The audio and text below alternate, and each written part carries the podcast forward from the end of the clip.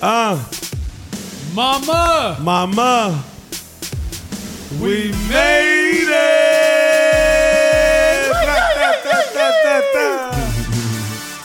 What it, what it, what it do though? Bang, bang, bang. Ladies and gentlemen, it's a motherfucking vibe right now.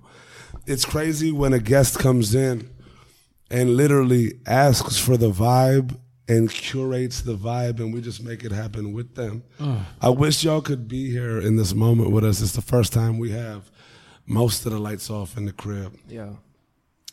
Multiple candles popping off. Yes, sir. We got the squadron, the video elite squadron, just like thugging Yes, with sir. us. Yes, sir. We got two shorties that came in for a visit, chilling on the couch, feeling welcomed. Yes. And we have Jaylee and Wesley with us. Jaylee, how the fuck are you doing? Wesley in the building. What's happening? What's happening? What's happening? I'm really happy that you're here tonight. Um, it's it's actually been a pleasure to like know you in these past few months and be able to, you know, talk with you. Also hear little bits of your story, which which really, really intrigued me to want to have your story told on this platform. Yeah. Um, and I feel like now is a beautiful time to do it. Uh, you've had an incredible career up to this point, and it's only a continuation of your becoming and growing as a human being and as an artist. It's lit. And I'm very thankful and honored that we get to share this story on this platform. Yeah, man. I'm honored to be here. It's love. Yeah, man. Thank I'm honored to be here. I appreciate you guys. So I want let, let, let's start off early because for someone as creative as yourself, I truly feel like there's so much that you've had to live, right? There's so much that you've gone through in life, just hearing it in your music. Um, let's take it back to the earlier days. Like, what was growing up like for you? What, wh- where was that? What was the vibe like? Growing up is um starts in uh, Columbia, Missouri. Mm. Uh, if you guys know, like uh, the Mizzou Tigers. You know, like my Wow. mom. My mom was a Mizzou Tiger. My dad was Wow. a Mizzou Tiger. Really? Yup. Yeah. The Mizzou Tigers in Mizzou. the building, though. Yeah. Beast. Yeah, man. So like, I was born in Columbia, Missouri. Uh, it's like two hours outside of St. Louis. Yeah, we don't like Nebraska. yeah, yeah, yeah, man. And um, it was just music from the time I got out the womb. Really? Yeah, Straight out the gates. yeah, yeah. Because my mom, my mom was in the in the choir at, at, at Mizzou, and my dad and my dad was the choir director. Wow. And uh, that's so that's how they met. They met in college, and um, and then my dad uh, he got kicked out of Mizzou for bad grades. Uh, so he had to go to like the junior college across the street from Mizzou. Uh, I think he went to Columbia College, and um, and uh, and you know, but they got married in college, and then had me, and then wow. Yeah, so- young love. yeah, yeah. So out the womb, uh, it's just been like music, music, music, music, music. So describe that. Describe that young Jay like Huh. in this musical atmosphere. Uh, Young Jay is like listening to Mariah Carey and Whitney Houston and BeBe and CeCe Winans and and going to songwriting competitions with my mom and um going to like weddings with my mom and my dad, going to funerals, going to uh wherever that my mom and dad could sing. They were like a singing duo situation. Wow. They were writing their own songs and producing their own songs and like and and just like singing and going everywhere. So it was just like that was just my life as a kid, just traveling with them and like watching them sing and make people happy. And my dad was like a crazy pianist, and um, so yeah, he was just like the world's greatest piano player, and everybody would just be like, "Oh my god, you're so incredible!" And so I had to like, Yeah. I had to like sit in their glory and shit, and like, you know, I was just like, I was just fascinated by it all because I, it's, music is just like, it's like in my blood. You know what I'm saying? So I was Like just literally. yeah, yeah. So that's like all I know. So like, it was just like normal life to me. It wasn't. When, when did you start? Whether it was like picking up the instruments or or start like singing with a little mic. Uh, well, my mom and my dad had a studio in the house, and so like, um, and we were not allowed to touch the stuff. Like they were No. like, you know what I'm saying? Like Yeah. we were not allowed. So like, um, when they would be at work and stuff like that, I would like mess around on the keyboard and stuff, and then, um, I think one day I like left it on or something, and my mom was like, who was down there touching the keyboard? Like somebody left it on, blah blah blah. I was Yeah. like, and I tried to lie, but I couldn't lie because I left it on. And uh, How old were you at this time? I think I was like seven or eight or something like that. And then um she was like, um, wait a minute, who who made this song? right? And then I was like, oh, that was me. I'm sorry, mom. She was like, no, it's good. She's like, wow. She's like, yo, you can you can you can play on this whenever you want. Let me teach you what because you like are Oh, missing some stuff. So let me teach you like, you know how to use it properly. Excuse me.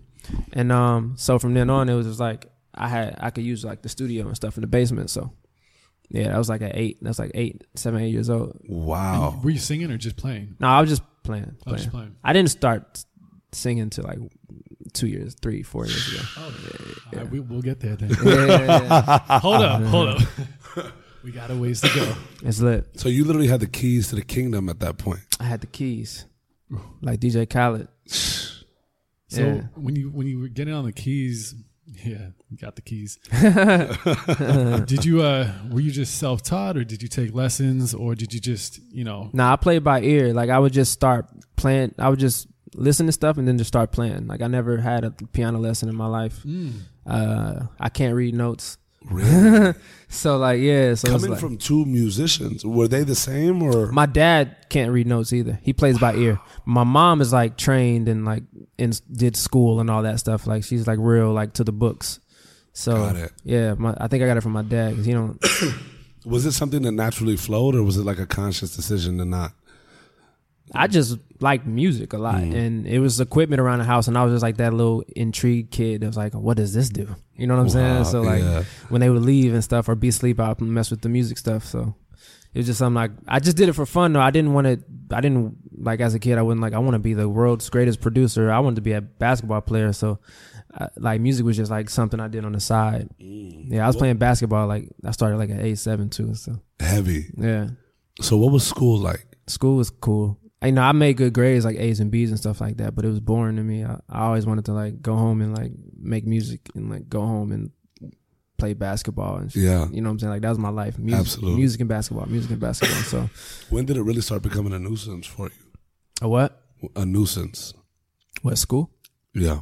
Oh, was it um, on the onset, or was it kind of like? nah, you- school was cool. Like I, I liked it until like I got older, like in my high school years, and I was just like, man, I, I honestly know I'm going to the NBA. I don't know why I need to be in school right uh, now. really?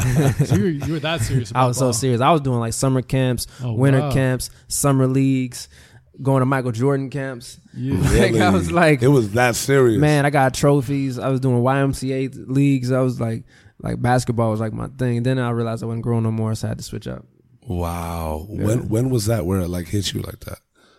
Probably like my junior in high school, and my coach, my coach cut me because um, he already had his point guard picked out already. Like they didn't, a lot of the team didn't have to try out because he already knew who he wanted.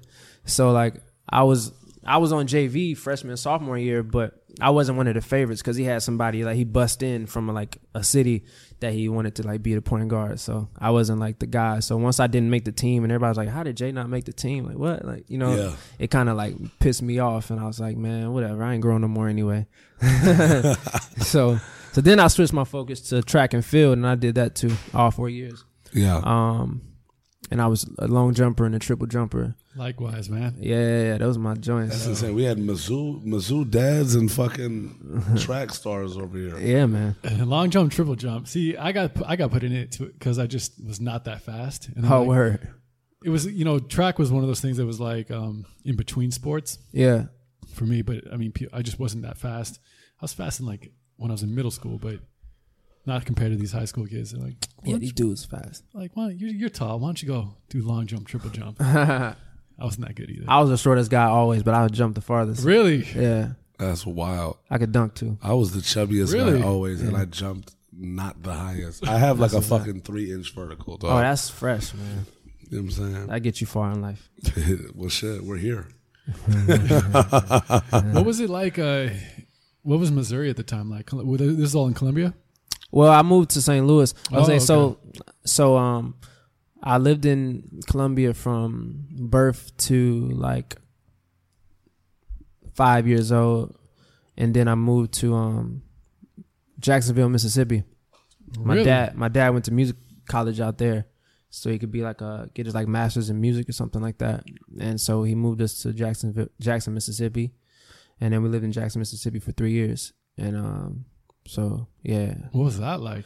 Jackson, Mississippi was country as hell, man. Going from like Columbia, Columbia, Missouri. Yeah, no, it was because Columbia is like a small college town. Yeah. Jackson, Mississippi is like a it's a rather large city, but it's country as hell, and it's just like you know it's hotter there, and there's the way of life is different down there. So like you know, and then we went to a huge church down there, and my dad was like in the in like the minister of music at that church, so it was just like going to church every Sunday was like an event, and like you know it was just uh it's just different because like you know I'm like Columbia's real like uh white collar, just like you know it's like real chill, and then Mississippi is like you know, cash me outside. How about that? It's like, you know what I'm saying? So, Yo, how about that? yeah, so that's Jacksonville, Mississippi. So, like, it's just kind of different for me anyway. I was older than my sister. My sister turned real country down there. She's like two and a half years younger than me. but yeah, so that was I was there till I was eight. My dad died we were in Mississippi, and then um, when my dad died, we moved back to Columbia. what happened? Uh, man, I don't want to get too deep into that, but uh, How was that for you? uh, man, um, when my dad died, I didn't know. I was eight, right? So like, I was just used to having him all the time, and um, I don't know how you tell an eight year old, oh, he's not coming back. You know what I'm saying? So like, uh, having him there every day and like taking me to school every morning and us going to Krispy Kreme in the morning before school and stuff like that. And then, and then like the, the next week he's hella skinny and in the hospital. And then the next week he's dead. It was hard. Like I didn't talk for like a few months and stuff. Like, cause it, I, I just didn't understand it. You know what I'm saying? So yeah. like, um, it's unfathomable what like yeah. that is, especially like for a kid that's so connected. Yeah, I looked up to him. You know what I'm saying? Like I didn't even know I had a mom. Like that's how me close. to Me and my dad was like, you know what I'm saying? So it was like when he left, it was like, whoa. Like Was it was it a complete surprise to you, or was there a little bit of like, son, something's wrong? I just thought he was sick. Got it. You know, at eight years old, I didn't understand all that other Yeah. stuff. All I saw was like my dad. He was cool, and then he was in the hospital the next day. you know what I'm saying? And then It, like, it felt very sudden. yeah, it felt real sudden. Wow. And then and then like a couple weeks later, he was gone, and you know, then I'm at his funeral. You know what I'm saying? And it's like what? You know, like it was just real. Um, I didn't know how to take it, and I didn't understand it, and uh, and then as a kid, you know, the, the, nobody wants to tell you like what happened. You know what I'm saying? Because they're like you're too young to understand and tell you when you grow up. Yeah, That's happened to to a few people Yeah. uh, on this uh, on the on this podcast. Yeah, Um, quite a few have that same kind of thing, and yeah, yeah, I mean, when that young, it's like even as an adult, it's, Yeah. it's, those things are tough, right? Because no one really knows how to manage emotions to something that they've never actually experienced. You Yeah. know, maybe you could deal with breakups and things like that, but that's tough as a kid. yeah. And before that happened, were you a pretty like outgoing kid, and was this something that that changed that suddenly, or did it change your perspective on things, or how did uh how did that moment shape you Um, coming out of it? Well, my dad's funeral was my first funeral I ever went to. So it just made me realize, you know, we're not here forever. And it made me realize, you know, um, that I had to, that I was a man of the house because it was me, it was my mom, it was my sister. Wow. And so, uh, I just looked at life totally different. You know what I'm saying? I looked at, I You started had to grow looking at very life like I was a protector. Mm. And I started looking at, you know, everything like I got to do everything I can on this earth while I'm here because cause I could be dead tomorrow. You know what I'm Mm. saying? Like, uh, and that's how I was looking at life as like an eight, nine year old. It was like, um, That's insanely deep for that age. yeah, yeah, yeah, yeah. And I was like real big, like on in the art and drawing and stuff like that. So after my dad died, I was just like drawing crazy. I think I just went dark. Like my teachers like called my mom one day. It was like, Really? there's something wrong with my real name's John. If there's something wrong with John, like uh, he's drawing these uh these dark photos, these very graphic photos, and it was just like I was just like it- everything had blood and guts and people like heads getting chopped off. I don't know what I was going through. It was just Yeah. like I didn't know how to channel my what I was mentally thinking, so I would just draw like stuff all the time. Yeah, so That was your that was freedom yeah, yeah, yeah. or drawing. release. Drawing was definitely a release. Yeah, I used to draw all the time. Yeah, it's weird how something like that can also change your identity. You know, going from like a kid who has parents to a kid who now like has something traumatic happen. Yeah, And we- and we've heard that from a few different people. And how that can be so sudden, like, you know, aside from you just dealing with like the sadness and the shock and all those those emotions, it's also like going to school is different. You know, you're Yeah. the way the way you people um, look at you is, is a little di- bit different. The way you look at yourself is like it's hard to it's hard to kind of uh, separate the actual event with how you experience that event and what you take from it. I think it's it's one of those things where most people when when something traumatic happens, you tend to be like, okay, well, I'm this person now because of it, and Yeah. kind of carry. It's it's just un, it's not uncommon to kind of carry that identity Yeah, with you as it shapes like who you are. especially in those younger years. How was how was your relationship with your mother and sister after that point? I mean, becoming the protector. What what was that like? What was did you did you start noticing a, a significant dynamic shift, or how was? that just helped me get a. when my dad died, it helped me get like a great, great, great appreciation for women. Oh, 'Cause- wow. um I had like two beautiful women that I had to live with, you know what I'm saying? And we had Yeah. to all cope together and like figure out how to emotionally just make it past where we were and Yeah. get stronger and it brought us closer and and yeah, it's like that was hard for all of us, man. That was that was a that was a dark moment. That was like a hard, hard, hard moment. And but you know, with time, time heals everything, and then we all we got closer, and then like, um, I really got into music then because I just wanted to be like my dad. My dad played the clarinet and the piano, Mm. and I started playing the clarinet like the year after he died, and I just started taking music a little bit more serious, and just you know doing whatever my mom asked. You know, I didn't Yeah. give her a hard time. I wasn't a bad kid anyway, but I really was like, okay, mom, whatever you need, I got you. Yeah. you know what I'm saying? Like, Absolutely, and for my my little sister, I stopped like bullying her and stuff. You know how big brothers Yeah. be like yeah. giving your sister a hard time. I used to like choke my sister out and stuff like that. Stole, But I mean, stole like young cold little, young, young, young little six or seven year old John isn't thinking about it like I'm literally like Stone Cold stunning you. You know what I mean? It's just like it's kids play, it's child's play.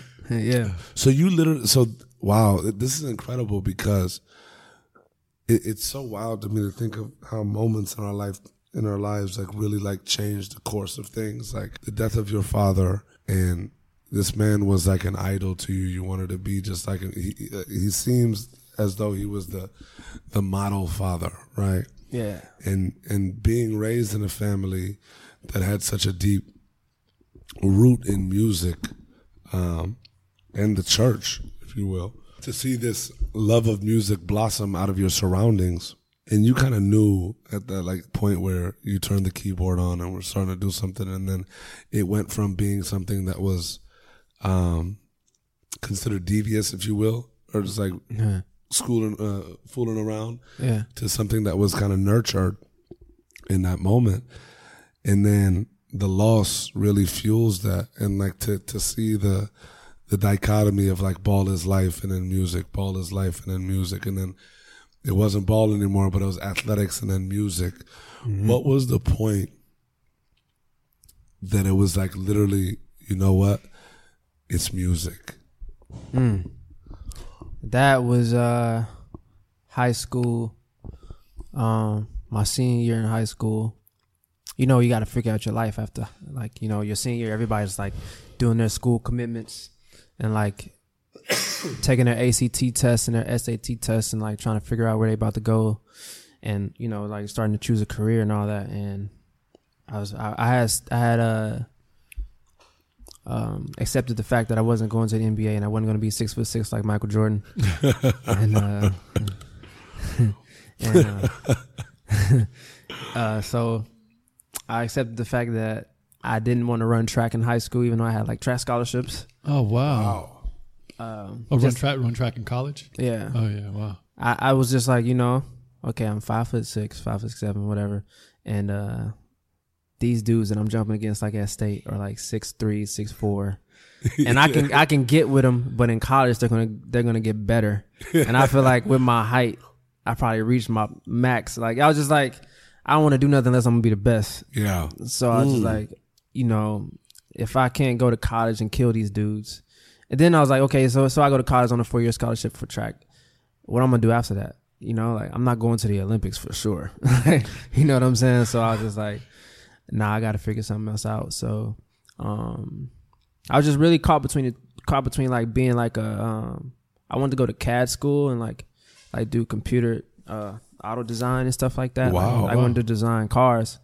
Uh, or Did design. that come from like your drawing? Yeah, from drawing. Yeah, because I like drawing, and um, and I used to just draw sneakers all the time. I used to like make my own Jordans and like Wow. like submit them to like Nike. No way.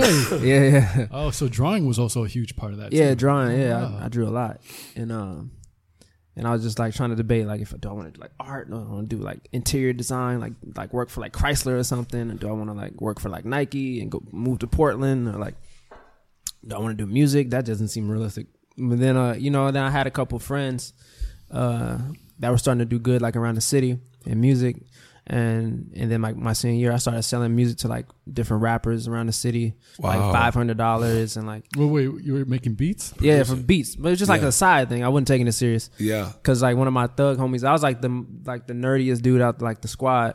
And, like, one of my like like one of, like one of the dudes that wasn't going he wasn't gonna graduate on time. He was like, man, I need some beats, man. Like, man, my homie little lunch meat, man, he he locked up, man. I need some beats. And then I was like, man, I make beats. He was like, man, Jay, you don't make no beats. You don't make no beats. I was like, nah, Wow. nah, straight up, I make beats. I was like, I got beats at my mom's house. Like, like come to the house. And then he, they none of them believe me. So then I finally talked to them into coming to my mom's house, and then and then they heard my beats. They was like, dang, like you been holding out, you been holding out. so like, uh, yeah, they bought beats from me, and then and then they then they referred me to they homies, you know, like dudes that wasn't in school, stuff like that. So you got inducted into like the street dreams craft. Like, the the, the Yeah. street dudes wanted to be rappers. yeah, They had bread to pay you. It They was like bread. cause you think about it back then, and then even now, cats are like, "Yo, dog, you know, can, can I get this on layaway?" right, But right, you got the cats in the streets that they got the bread to be able to pay for it. They're like, "Bro, yeah, yeah. First of all, five hundred dollars as a high school kid is like five million dollars. Yeah, yeah, I was bowling. Yeah, that five hundred dollars, like he had his own publishing Hey. company back then." yeah, yeah, that, that, that's that's a ton of money. yeah. It was fun. Uh, so yeah, like I was so so so my senior year, I just started selling beats to people around the city, and then um, I really made a decision when like my second semester, of my senior year, uh, I found out me and my girlfriend at the time, uh, we were together for like two years anyway, but I found out she was having a she was pregnant. Oh wow. So then I was like, oh man, nah, I High gotta- school. yeah. So then I was like, I got What was one. what was going through your head? How am I gonna tell my mama? Mama. Mama. Yeah, that was that was crazy. So yeah, my main concern was okay. How I'm gonna tell my mom? Because my mom thinks I'm a virgin. it's, it's zero to hundred. Yeah, and and like you know, I grew up in an all Christian house. Yeah. you know, like nobody has a child out of wedlock. Yeah, you family. grew up in, in, in God's home. Yeah, man. So I was like, oh man, this went bad. Uh, so I had to figure out how I was gonna tell my mama, and and then when I finally told my mom, well, I didn't even get a chance to tell my mom. My daughter's mom told my mom. Wow. Yeah. So that's a crazy story. So I I I, I was so scared to tell my mom because I didn't know how she was gonna take it because I knew Yeah. she thought I was a virgin, and then I was like, okay, I'm gonna just tell her. I'm gonna just tell her, you know. I'm gonna just bring my girl Paige to the house, just show her the stomach, and she's just gonna have to take it. Like, I was just trying to figure it out. Rip the band-aid off. yeah, Just kick, just fucking cannonball into the cold pool. Like there's nothing we can do now. what we can do now? I wanted to tell you, but I figured it'd be better if I showed you. yeah, right, right. So I was like, damn, I'm gonna just bring it. up. I'm gonna just bring it when she starts showing. And then I was like, nah, that ain't smart. That ain't smart. And then, and then like I don't know, I was just I was just hesitating, and then um my daughter's mom's mom was like, "So has John told his mom yet?" And she was like, "Nah." She's like, "Well, what's he waiting on?" She was like, "He just waiting on the right time." And she was like, her She- mom was like, she, didn't she didn't see it the way you did. "Nah, nah." She was like, oh, this motherfucker just gonna hold out. right, right. They need they need to know. So like she's like, "Well, I think now's the time." So then she's like, "Call his mom and tell her." Oh wow. And then she made her call my mom with her on the phone, so so oh, she could know. God. Oh. So I'm at school. I had no idea. I think I was like at track practice or something like that. Wow. So my mom patient. Yeah, my mom patiently waited till I got home. Oh God, bro! I literally can see this happening. Yeah. Like you not having a damn clue, rolling up to the crib. Yeah, that was a sad day. That was a What sad happened? day. So I walk. So I, I drive home. I get out the car. My mom's home early too. I was like, "Oh, mom's home," you know. and so like, so I, so I walk in the house. I was like, "Mom, what's up? You home early?" She's like, "Yeah, they let me off." And then um, she was like, "Come come upstairs real quick." I was like, "All right, cool." I go upstairs. Still have no clue. I have no clue. I just like ima- imagine the suspense of this, folks. Like, please, like, be with us in this moment because m- myself and Joe are literally right behind Jalen Yeah. in these stairs. Young John in these stairs. Yeah. Go ahead. So I'm going up the stairs, and then she's behind me, and she's just real quiet. I'm like, and I ain't thinking nothing of it for real. So then, like, she, I get to my room, and she literally just, I just hear fast little footsteps. Like she's like five foot one, so hear her like run. then I get pushed. Oh and then I'm like, "Whoa, what's up with you?" Like, you know what I'm saying? And then Yeah. she's like, "You're having sex." I love that that came before you're having a baby. Yeah. Like, yeah. She's like, "You're having sex," and I'm like, "I'm like, what are you talking about?" and then, yeah, I, I'll never forget that. And then uh, I'm like, "What are you talking about?" And she's like, "I told you to use protection if you were having sex. I told you to use protection. Now you got that girl pregnant." She's, I was like, "Wow." I was like, "Uh, what are you talking about?" what girl? I'm not Right. having sex. Then, and then, then she just took all her anger out of me. She just hit me till she got tired, and I just I started crying. I was like, "Mom, I'm sorry. Mom, I'm sorry. Mom, I'm sorry." And then she was like, "What are you gonna do? What are you gonna do? You don't have any money." Blah blah blah. Like she's going in on me, and I was like, "Mom, I'm sorry. I, I have no idea." And and and she like she literally hated me because she didn't like my daughter's mom. She was like, "I don't like her. She got an attitude. Like Wow. she's crazy." She's like, you know, if you're gonna do something with her, make sure you wear protection. I was like, "Mom, I'm not having sex. I'm waiting until I get married. What you talking about?" So uh yeah, she was not happy and then um I think I left my mom's house for like a few months and lived with my cousin cuz I just couldn't take Wow. it. Yeah. And this is you're still in high school. Yeah, I was still in high school my senior year, so I moved with my cousin for like 2 months. And uh yeah, I just cuz I cuz i'm my stepdad, He's like, "You're stupid. You're dumb. You're going to have three more kids before you're 21." Oh, wow. Blah, He went blah. that route on you, You huh? ruined your life. Blah blah blah blah blah. Wow. You might as well drop out of high school and get your D, GED and blah blah blah. So I was like, damn. So I didn't I didn't like hearing that. You know what I'm saying? And like Yeah. me and my stepdad always had like a rocky relationship anyway. Okay. So like, you know, it was like I was like, I don't want to hear that. And then my mom's disappointed. I was like, man, I'm getting out of here. So What was it like? Did you did you when you when you left? Did you and your mom just not speak? Or well, how was that like? um Because it had to be hard. But then, like, I, I feel like looking back, you, you start to realize, like, damn, like they're just scared for you. yeah, yeah, yeah, yeah. Like you don't want your child. Still in high school, having a kid, Yeah, that's too young for that. that's not the move. Yeah, So um I understood it. yeah, I was mad at myself. Um, so I wasn't like I wasn't mad at them. I was mad at myself, and I was Yeah. ashamed. You know what I'm saying? Like as a son, and as like a Christian, and as like all that. You know what I'm saying? I was just like, man, I messed up. You Yeah. Know? And uh, so I just it took some time for my mom to like cool down, and for like my stepdad to like you know cool down, and then you know once they once they all accepted the fact that I was having a child and and she was keeping it. It was just like you know, like you're still my son. You know what yeah, I'm saying? And so- absolutely. and um like the last couple months of high school i moved back home and uh i just had to figure my life out and just like what am i going to do and then the only thing that i loved at that time was was music. Mm. Like the only thing that I could see, like taking me to levels to where my daughter didn't have to worry was music. Mm. You know what I'm saying? So I, that's what I was thinking the whole time. Like, what can I do to like secure my family's future? What was that like for you?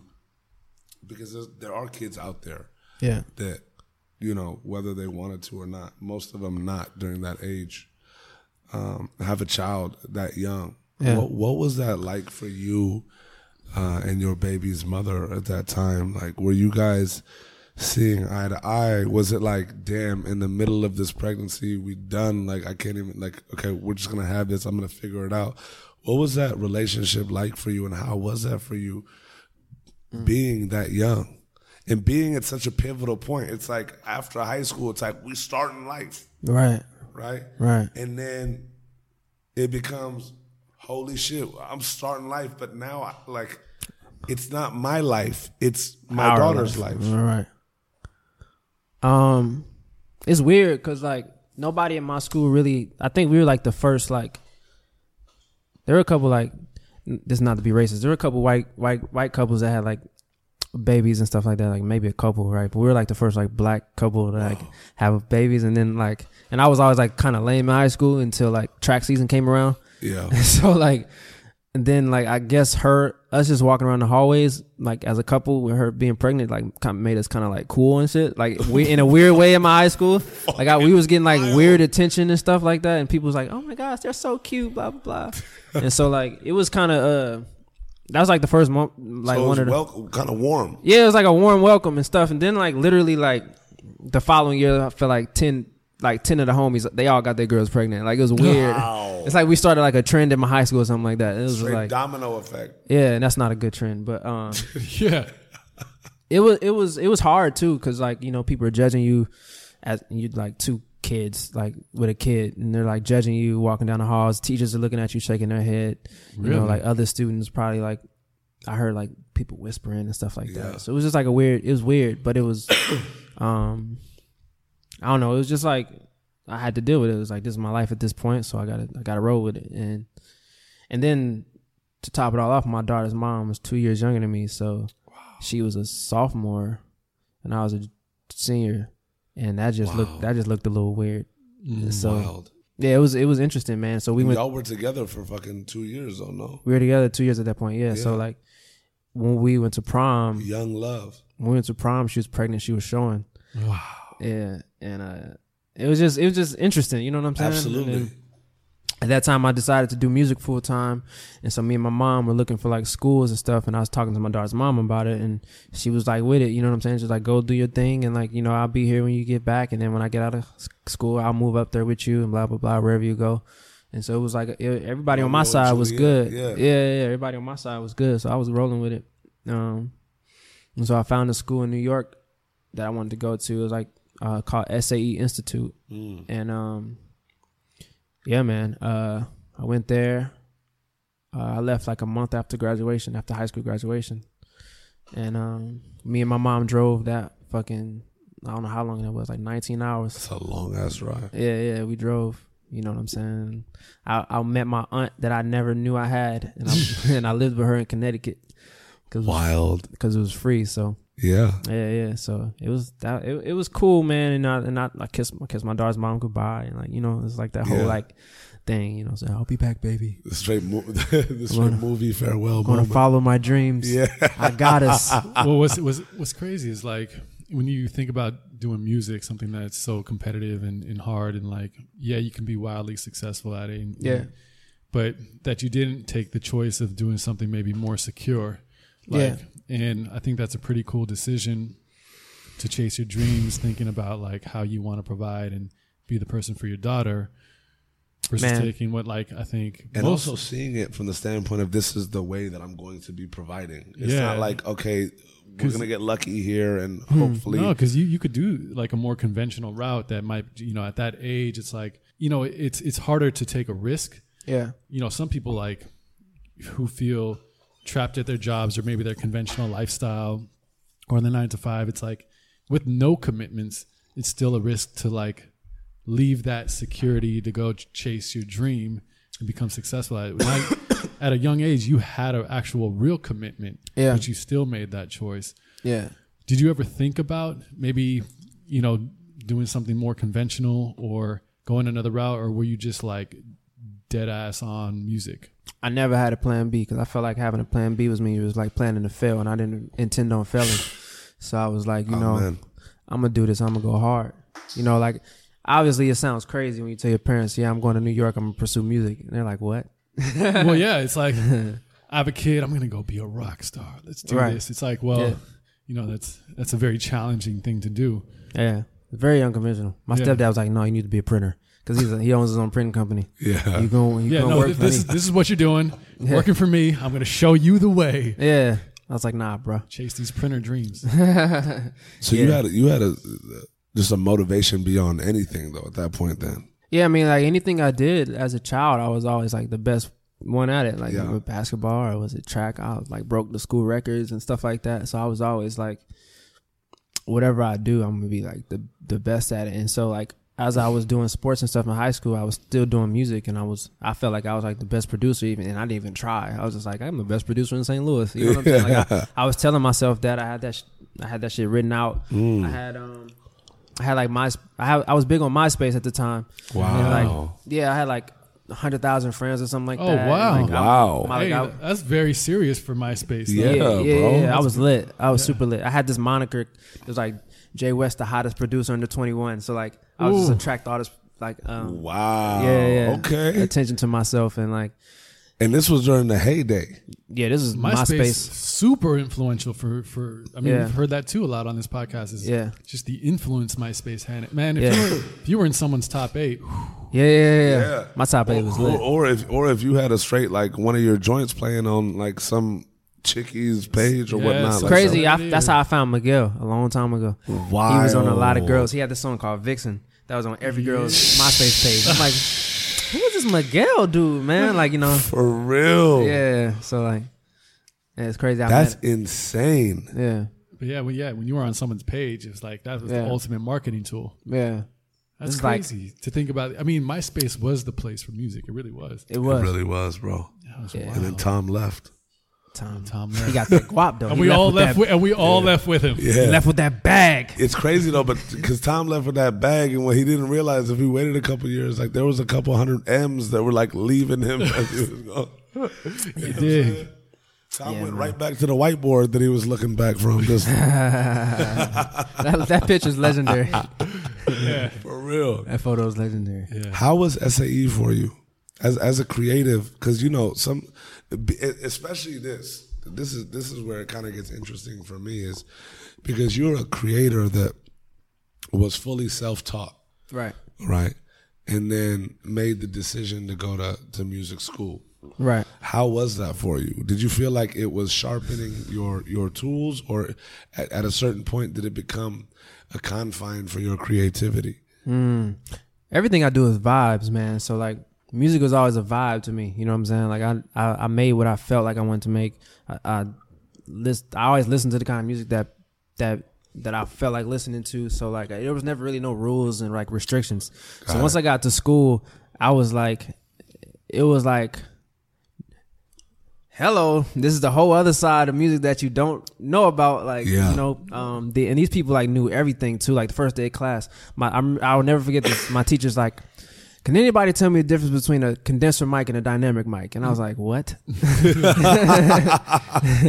and and then like four hundred people like raised their hand, and I was the only one with my hand down. I was like, Oh, "Oh, man, shit. I'm in for some shit."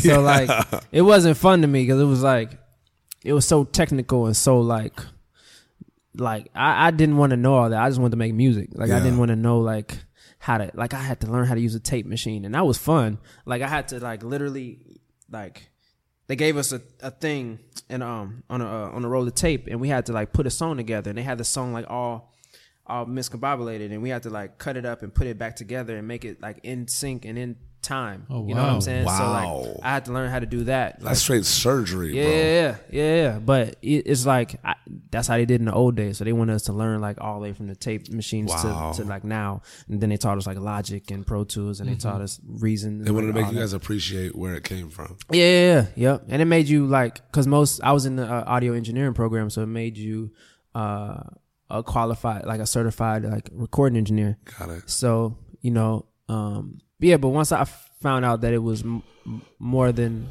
I thought I was gonna go there and like just make beats all day and like use the studio for free and stuff like that.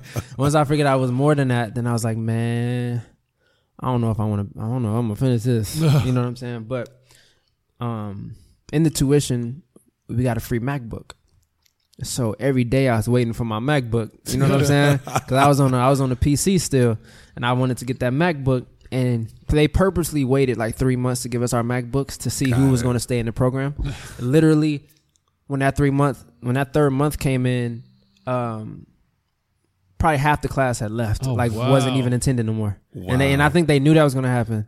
So they like kind of like keep your money and keep the Mac and stuff like that. Yeah. So I'm like, man, I'm glad I waited. Yeah. You're You know over what I'm here saying? just like, give me the MacBook. Yeah. I can't wait till y'all give it to me. Yeah, right.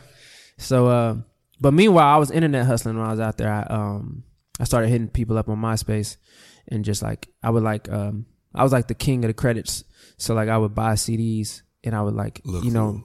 Yeah, look through the booklet, man. I would look at the A and R, the A and R coordinator, the attorney, the manager, the PR. I would look at everything. I would look at, I would fucking Google and MapQuest. I don't know if people remember MapQuest. Hell yeah. How like MapQuest the uh the directions to all the studios in New York that people would record at, like Platinum Sound, Baseline, where like Kanye and all them would record at. I would just go sit outside these studios and see if I saw anybody important. Oh, Or if. I saw anybody like pull up in a Benz or like a Bentley or something like that. It's just like pass out like beat CDs. So I would be in school like hustling, and then I'd be on the internet hustling in school, and then after school I'd be like at different studios that I saw like on the back of albums. Wild. And, yeah, and I would just like pass out beat CDs to people with my phone number on there and just try to like get my name out there. And then I started reaching out to people. Like I was just curious. I was like, okay, let me see if any of these people in these credits have like a MySpace page. And like lo and behold, like all these A and R's had like MySpace pages, and I would just like reach out to them and like write them on MySpace. And you and- were already popping on MySpace. Yeah, I was popping, so they would see my So page and they would write me back. Like, Wait, who the fuck is this? Right, right. So they all would write back. And then they'd be like, yo, send me some music. And then I would get some meetings and I started like going up in the labels at like 18 years old. Just like going to Atlantic Records, going to Sony Records, going to Universal. And um, you know, all- having this all in. New York. It was all in New York. Oh yeah. Yeah, so I was having meetings with people. And granted, uh, you know, nothing really amounted from that, but I did gain some relationships because my music, my music wasn't up to par like I thought it was. Mm. And so then I was like, okay, there's a reason why they're not calling me back. Maybe I'm not as dope as I think I am. Mm. So then I was like, okay, I need to like intern for somebody or like get inside like some studios where some real producers that are like really doing it. So I would just reach out to people, and then through MySpace at the time, one of my biggest idols was Ryan Leslie, and um he had like this huge like YouTube following, and he would like you know record himself making beats from scratch, making songs from scratch. He was like a he was like somebody I looked Yeah, up to who could write, absolutely. produce, sing, rap, engineer himself. And he really himself. utilized the digital growth and the Yeah, he was digital one of the age. first. Like he was Yeah. out there really putting it out there. Yeah, he killed it. So I reached out to him, his homie, his best friend, his his his assistant. I reached out to all of them. I was like, "Yo, man, I'm the hottest producer in New York." I was just like, "Man, y'all need to uh, get me in the studio with Ryan Leslie." And then so like literally like his assistant hit me back and was like, "Yeah, Ryan wants to take a meeting with you." So I was like, "All right, cool." So I met with Ryan, and um, he let me sit in on some sessions, and I kind of like learned from It there. seems like he he seems like the type of dude that would like like that tenacity. yeah, You know what I mean? Yeah. And and the fact he's like, damn, you hit seven people on my squad. Like, I, okay, let, let me sit down with this cat. Let me was sit down just so he stops hitting me up. Yeah, yeah, I wasn't gonna stop. Yeah. Cause I, cause I know how much he used the internet. So I was Yeah. like, bro, I'm gonna hit you all the time. I'm gonna hit you from every angle in this internet. Yeah, yeah. So, um, he was cool, man. And uh, unfortunately, that situation didn't work out because I was I had an ego, and I was like, yo, man, I ain't trying to sit up here and like just watch it. I want to like make beats. I want to like. And I was around when like the Cassie album was being made, like the- the, Me and You album and stuff like that. And I was like, man, I want to make beats. Man, I got beats. I want to make beats. I ain't trying to like sit here and watch you and like do errands and stuff like that. Like, wanna- Yeah. he didn't like my tone and he didn't like all that. So he was like, yeah, man, I think. I don't think this is a situation for you. blah, blah, Wow. blah. So I was like, oh man. So I got let down.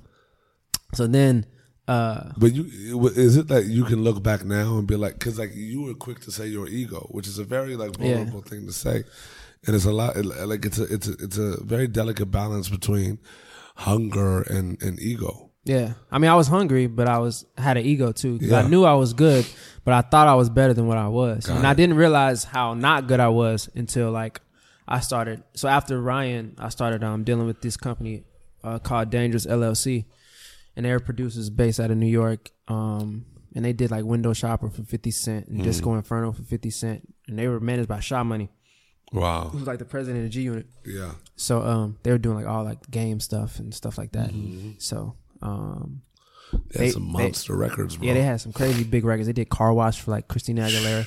So so I reached out to them on MySpace too, and they hit me back, and they're just like, "Yo, you dope, man! Like, come through the studio." So I was like, "Cool." so so once they once I got around, it was like a camp of like six producers, and they were all like next level, like fucking Just Blaze level, like type producers, and I was like, "God damn, I suck." You know what I'm saying? Like, What was that? What was that moment like for you? Like stepping in there with your ego and being like, "Yo, I'm the hottest dude," and then all, immediately be like, "Oh shit." I immediately was humbled, and I was like, was it like that quick? Yeah, Oh, yeah. As soon as I heard that music and I compared it to mine, I was like, mine don't sound like that. it's like, I was like, I need Especially to for be, somebody that wants to be the best always, and but that like if you want to be the best, you got to know you got to know how not. to be a What, student. yeah. what, what did that feel like to you? It felt like my world crashed down on me, and I and I just had to do some self realization. But I was I was happy too because I was like, I get to I'm in a situation where I get to learn. You know what I'm mm. saying? Because you lost it once. yeah, yeah. See, because that could have also gone the other way, where it could have like deterred you. Be like, "Oh man, I thought I was dope. How am I ever gonna get there?" Like this again. Right, right, right. So what in this instance, what kind of was that motivating that motivator to to kind of keep you in it and, and get past that? Well, uh, I, I I just always played with the fact that I'm from St. Louis, Missouri, and everybody I know that was doing music was still back home in St. Louis, and I was in New York, Awesome. and I was like, since I'm here for a reason, you know what I'm saying? Like, Absolutely. and then I was in the studio with people who uh had like hit records on the charts that were like number one at the time. So I was Yeah. like, I'm not here by mistake. I'm here by design. So I gotta I gotta take this moment and and capitalize and um and learn from it and and, and like just bask in it and and see where it takes me. You know what I'm saying? So it was it was a it was dope to be there and then like it was just inspiration every day. Yeah, I got inspired so much that I kind of stopped going to school. I would just go to the studio every day. Wow. then I kind of like f- failed and shit. But um, you, you don't say. yeah, so uh, yeah, I would just go to the studio every day. I was good. I wasn't excited about school anymore. I was excited to go to the studio. You had your MacBook. You were. Good, I had my dog. MacBook. I was good. I was Did your like, three months? You're, you're good. yep, yeah, man. I had my, I had my, I had my little Sony headphones. I had my MacBook. I was super good. So I would go to the studio every day and just like. You know, they had, we had a studio in um in the film center. I don't know if anybody knows that place in New York, but it's on like on Ninth like like like um Ninth Avenue in Manhattan, and there's like hella legendary studios in there. Mm. Um, Midi Mafia used to work out of there. Wow. Uh, that's how I met Bruce and them. Uh, uh, Fabolous had a studio in there. This guy named Jeremy. ah, I can't forget. I can't remember his name, but he did like all the Jay Sean music. Jeremy Skaller, bro. That's his last name. Jay Remy, what's good, Remy. baby? Yeah, Janina, I what's met good? him. I met him back in them days. wow. his studio was right across from Orange ours. Factory Music. Orange Factory. Yeah. Yep. So his studio That's was that's a that's a big bro of mine. G. Really? Yeah. yeah. That's the That's homie. That's insane. that's the homie. He gave me. He he he let me like sit under him and just listen and to him he's that beats. guy though. He'll like whip whip that ass into shape, but he's that guy. Yeah. Yeah. Wow, Jay Remy. Yeah, man. Shout out to Jay Remy. That's Um, in- fucking insane. Yeah, hell yeah. So like, they're doing like the gymnastians and shit now. Mhm. Like, yeah. mhm. Wow, I feel you. yeah. So I'm a kid. You know, I'm like 18, 19 years old at these studios. So I'm like, man, I'm this is where I'm supposed to be at. You know what I'm saying? Like I see Midi Mafia doing their thing, and, and Jay Remy doing his thing, and then the people I'm with, Dangerous LLC, doing their thing. They had an artist signed at Atlantic named Demi, and so I was just around that all the time. And Fabolous in and out the studio. You know what I'm saying? And like just seeing like these different people, 50 Cent and like you know Lloyd, Lloyd Banks. Like these dudes are huge at this time. You know what I'm Humongous. saying? Yeah, So I like it was that era. I was like, man, this is this is crazy. Um, so that was just my motivating force every day. Just like I need to get on this level to where like they're like rapping on my beats. You know what I'm saying? And, Mm. But every day I was like listening to Kanye. so like my beats didn't really go with their beats, but like I was just like a student anyway, so I had to like transform my I had like switch my production style to like their production style, which was like real heavy, like hardcore hip hop stuff. And then um yeah, I did that for a while and then eventually I just stopped going to school and I was just doing that. And um I don't know, I just How long was that? I was in New York for like almost two years. I used to be a wanderer, man. I used to wander around the city all the time and just like keep like 50, 50 um, beat CDs in my in my backpack and just like pass them out and wait like outside of studios. So one time I was outside of Sony Studios and um, I got in and uh, they said they thought I was Bow Wow. I had braids. He's like, "Welcome back, Shad." And I was like, "Yeah." Like, well, thank you. "Cool, that's what's up. I'll take that." Incredible, dog. Yeah, You nodded your head and walked straight in. huh? yeah. Well, I used that before. I got some free shoes. It's a Champ Sports in Times Square, and so like the girl at Champs, I walked in Champs, and the girl was like, "Oh my God, are you Bow Wow?" And I was like. Yeah, yeah, I'm waiting on Jermaine. I was like, yeah, yeah, I'm waiting on Jermaine right now. Like, you know what I'm saying? Yo, you sold it completely. Yeah, she's like, oh my god, I gotta tell my boss we we can give you some free stuff. Like if you just like blah blah. blah. I was like, okay, cool. She's like, what size shoe are you? So I I walked out of there with like two fresh pair of Air Force Ones. you know, I'm from St. Louis, so I had to get the Air Force Ones. Yeah, but, um, yeah, yeah, so I used it before. So like when the dude said that, I was like, cool, yeah. I walked straight in the studio. He was signed to Columbia, which is a division of Sony. So I just walked. I guess he recorded there sometime. So I walked in. I was just like wandering through the hallways, and it was like this studio ain't even open no more. They shut it down. I think they turned it into like condos or something. But it's like a legendary studio, and um. It's like plaques all over the wall from like all these different albums from like Michael Jackson, like Diana Ross, and all these people to like current stuff at the time, like um, Mary J. Blige and, and like Alicia Keys and like all these people who was like super winning. So I was like, damn, this is dope, you know. And I that that just inspired me just being in those in that like ambiance, and um, I just walked in the studio. I was just walking sessions, and just like peeping, see what's going on. You know what I'm saying? So I walked in one studio and I heard this piano because I love I love pianos. It came from church. So uh, um, yeah, I I, I, uh, I walked in the studio and then there was a room full of people in one room, and then they heard me, and then I like tried to shut the door quiet, and they was like, "Yo, who's that?" Blah blah. blah. I was like, oh fuck, I got You're caught. like it's Shad here. yeah, yeah, yeah, nah, I, I wasn't gonna go say that. I feel I use it to get in, but that's it. Straight up. but um, so I was like, "Oh, my bad, man. I was I, I'm in the, I'm at the wrong studio session." And he's like, "Nah, come in. What's up? What you like? What you doing?" and That's I was like, wild. "Oh shit." So it turned out that was like Bryan-Michael Cox. He was Wow. a dope producer. And then um, they was at the Sony Studios recording, and they were working on a song called "Be Without You" from Mary J. Blige. Wow. And um, so he's playing it. They're playing the music. I was like, "Damn, this shit's crazy." You know what I'm saying? Like, yeah. you know, and uh, and they, they told me it was about to drop and stuff like that. So I got to know him, and then um, uh, they were like, "Yo, we about to go get some food. You want some food?" I was like, "Yeah, let's go." So like, you know, we went outside and went to the front, and like, I think it was like. I don't know if it was like two Benzes or like two Bentleys or something like that. Like two crazy cars pulled up. and I was like, whoa. Two hard bodies came yeah, up. yeah, yeah, yeah. Yeah. And I was just like, whoa, this is crazy. You know what I'm saying? Because Yeah. because the dudes I was with doing the 50 Cent stuff, they had, I think the, the head dude had like a Jeep Cherokee. So I was like, man, something's off. it's like, something's off. No knock to you, Chris Styles, you know, it's all good. But, um, I was just like, something, something adding up here. I was like, I need to do what these dudes doing. You know what I'm saying? Like, so, you know, Brian, um, ever so gracious and he hooked me up with like SESAC. He's like, Who's your performing rights organization? I was like, I don't got one. So he's like, I'm gonna introduce you to the people at SESAC. So he introduced me to people at SESAC, And this all happened because of your wandering. wandering around New York. Yeah. At that specific time, you happened to be there. Yeah. Door open, you strolled up in there like with your young bow wowedness. yeah. You know what I'm saying? Yeah. And then like ended up wandering again. Yeah. That's insane. Yeah.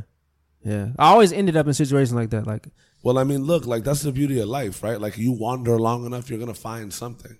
word. You didn't just sit at home thinking like, "Damn, how can I do this? I need a plot." Like you were out in the, Yeah, on the like, streets. This, is the beauty of it. You were out in the streets, and because for you, it was like, "Well, shit," and you were literally reading the liner notes. Like you were literally hitting it from all angles. Yeah. It was destined for you to end up in a room that would lead to somewhere else. Right. That that that's one point. Like I just want to take this moment and harp on and and really, you know, it's a blessing that you had this in you at that time. It's also, you know, it's very fitting being that you've always wanted to be the best and you weren't. The, to me, what, what's clearly shown here is that there was never a fear of failing Nah. because it was always opportunity and possibility and, mm. and, and, and a yearning to get there. You, you came from a cocky background, not cocky background, but you came from a place in which your ego hadn't been checked in regards to the industry. Like Right. when you got put into the rooms and heard the type of music that was being created at the times, like you weren't ready. If if if Bryan-Michael Cox on a random said, "Yo, I need you to like work with Mary," you'd literally mm. sit there and be like, Yeah, I knew I wouldn't be ready for that. "Yeah, Yeah. But you had put yourself in a position where now, by chance, right? But it was a chance that you had mm. literally put into motion, Right. Right? are here Right. and that's a blessing. Like it's like that's if there's something that somebody in your path could take away.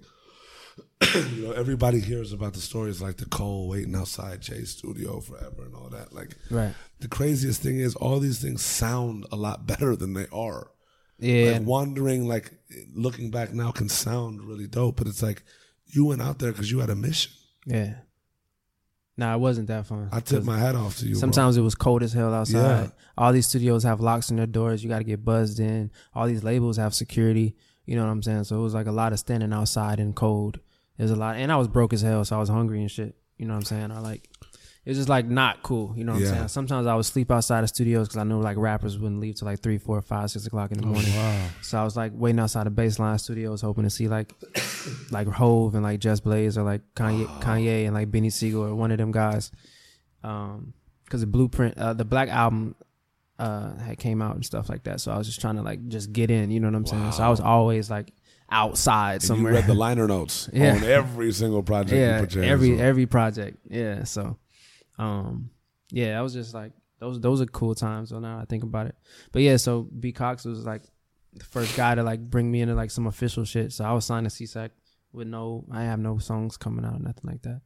And then, um, so through MySpace again, um, I got reached out to by by a company that shall remain nameless. Uh, and they're like, "Yo, man, we are we're a LA based company, and we love your music, and you got brought to our attention a couple times, and uh, we want to know if you would come, like, want to come out here and like be a part of our production company." And I was just like, "Hell yeah!"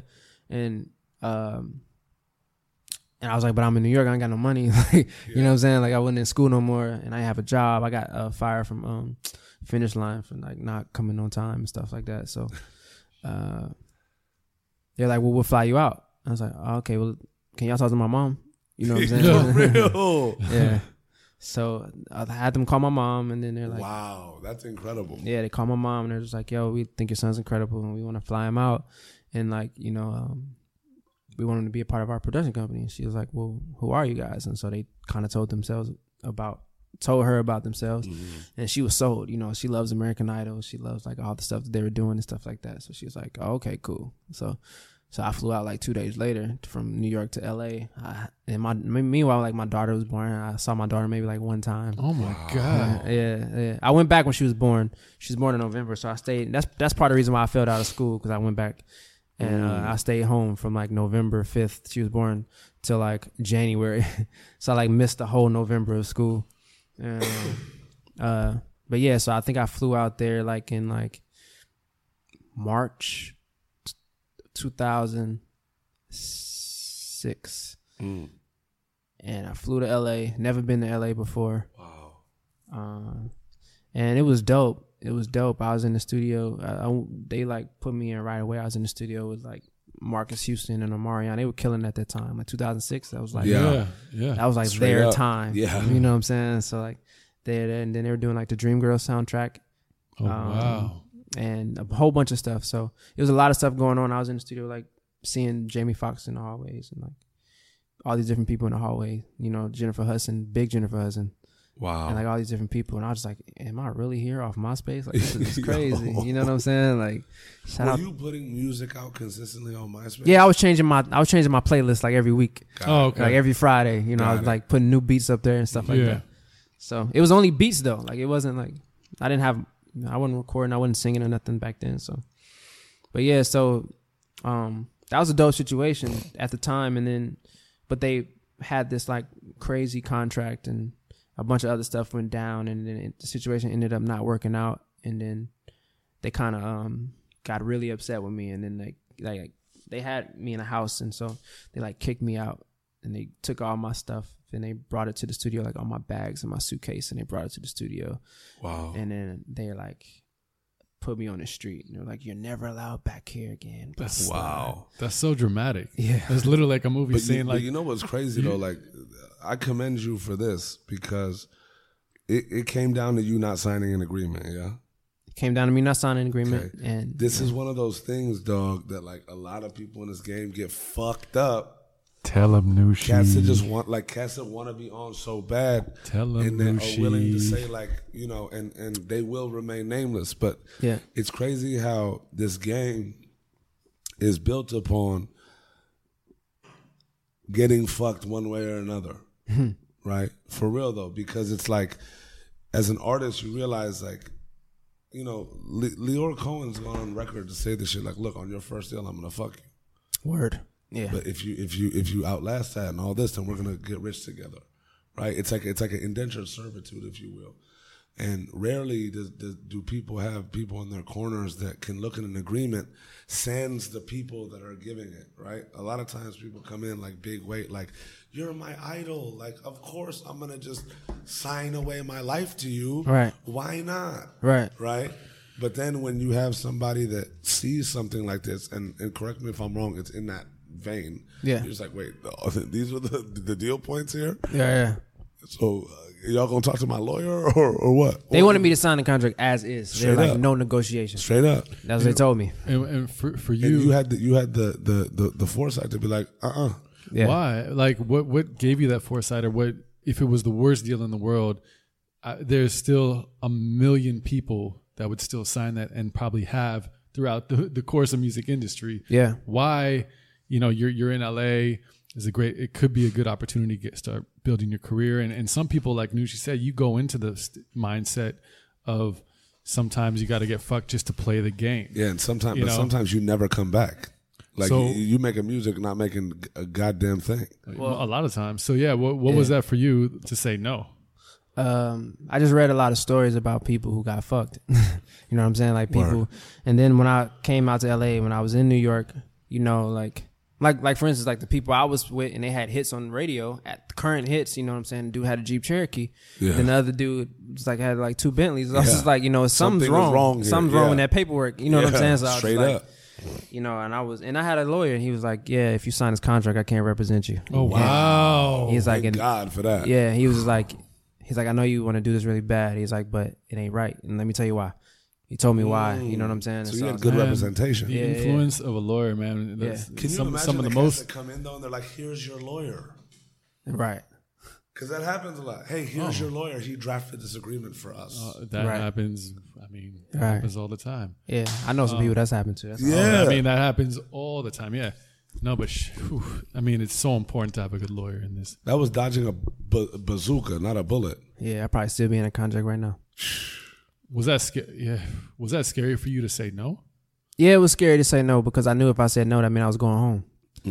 so, Home so I as, tried home as home- in St. home Louis. as in back to St. Louis because I had quit school and stuff Yeah. like that. So, um, I didn't want to go back home. I was like, I'm here in LA. I want to like make this work somehow, some way. I hope they like like me enough to like just work with me. But they kept Yeah. saying like, there's no negotiation. Just tell your lawyer like It's a dirty game. it's dog. ready. I was like, okay, you know what I'm saying? But And then after that, it was what I, what I love is that the true colors actually come out because it's like all nice and great, and they'll talk to your mom and the, all these things, Yeah. and then it's like, oh Yeah, no, you love him. hold on, you said no. get his Here- ass out. here's your bags, and go stand on the fucking sidewalk because that that's where you live now. It's not even like, come on, let's get the fuck out. Let's get Don't the let door fuck out. on the fucking way. Like You're banned from the third floor of this building like forever. you're, you're, you're thinking like, hey, uh, you know, I'm a nice guy, I'm talented. I'll say no, but you know, maybe they'll they'll still work with me. It's like that's not how this game works, Yeah. listeners, nah, at all. nah. Like not even for a second, like that dream or that thought. No, no, no, no, no, no, no. This is how it works. Right. yeah. Yeah, man. Yeah, I know it was that cutthroat. So So I was like distraught, man. I was like walking around the streets of Hollywood, like I don't know nobody. You know what I'm saying? I'm trying to figure out. Okay, that was how long was that period? what about? I was I was home. I was I was out there on the streets Well, for well, like the period where you got flown out. oh that was like a month and a half. Got it. I was out here for like a month and a half, and. I, I So drug I very drug it out as long as I could. Yeah, what, what, what was that that that day like going out on the streets and, and figuring it out? Did you you know hop to a hotel? Did you? I mean, I had zero dollars. They they took my money. I had I didn't have a cell phone. They took the cell phone back. Oh, dog. So, you like- literally walking. So I'm walking, and I came from New York. It was cold, so I you know, and it's and it's hot in LA. So I had like my winter jacket on. I think at the time I was growing my hair back, and I and I couldn't afford to go to the barbershop and get a shape up. So my hair was like just crazy, and like I was walking around the streets of LA. I had like four suitcases, and I was like in Hollywood off Cahuenga, just like okay, like where do I go? So I just started walking. Wow. And then I ended up I ended up at the Beverly Center.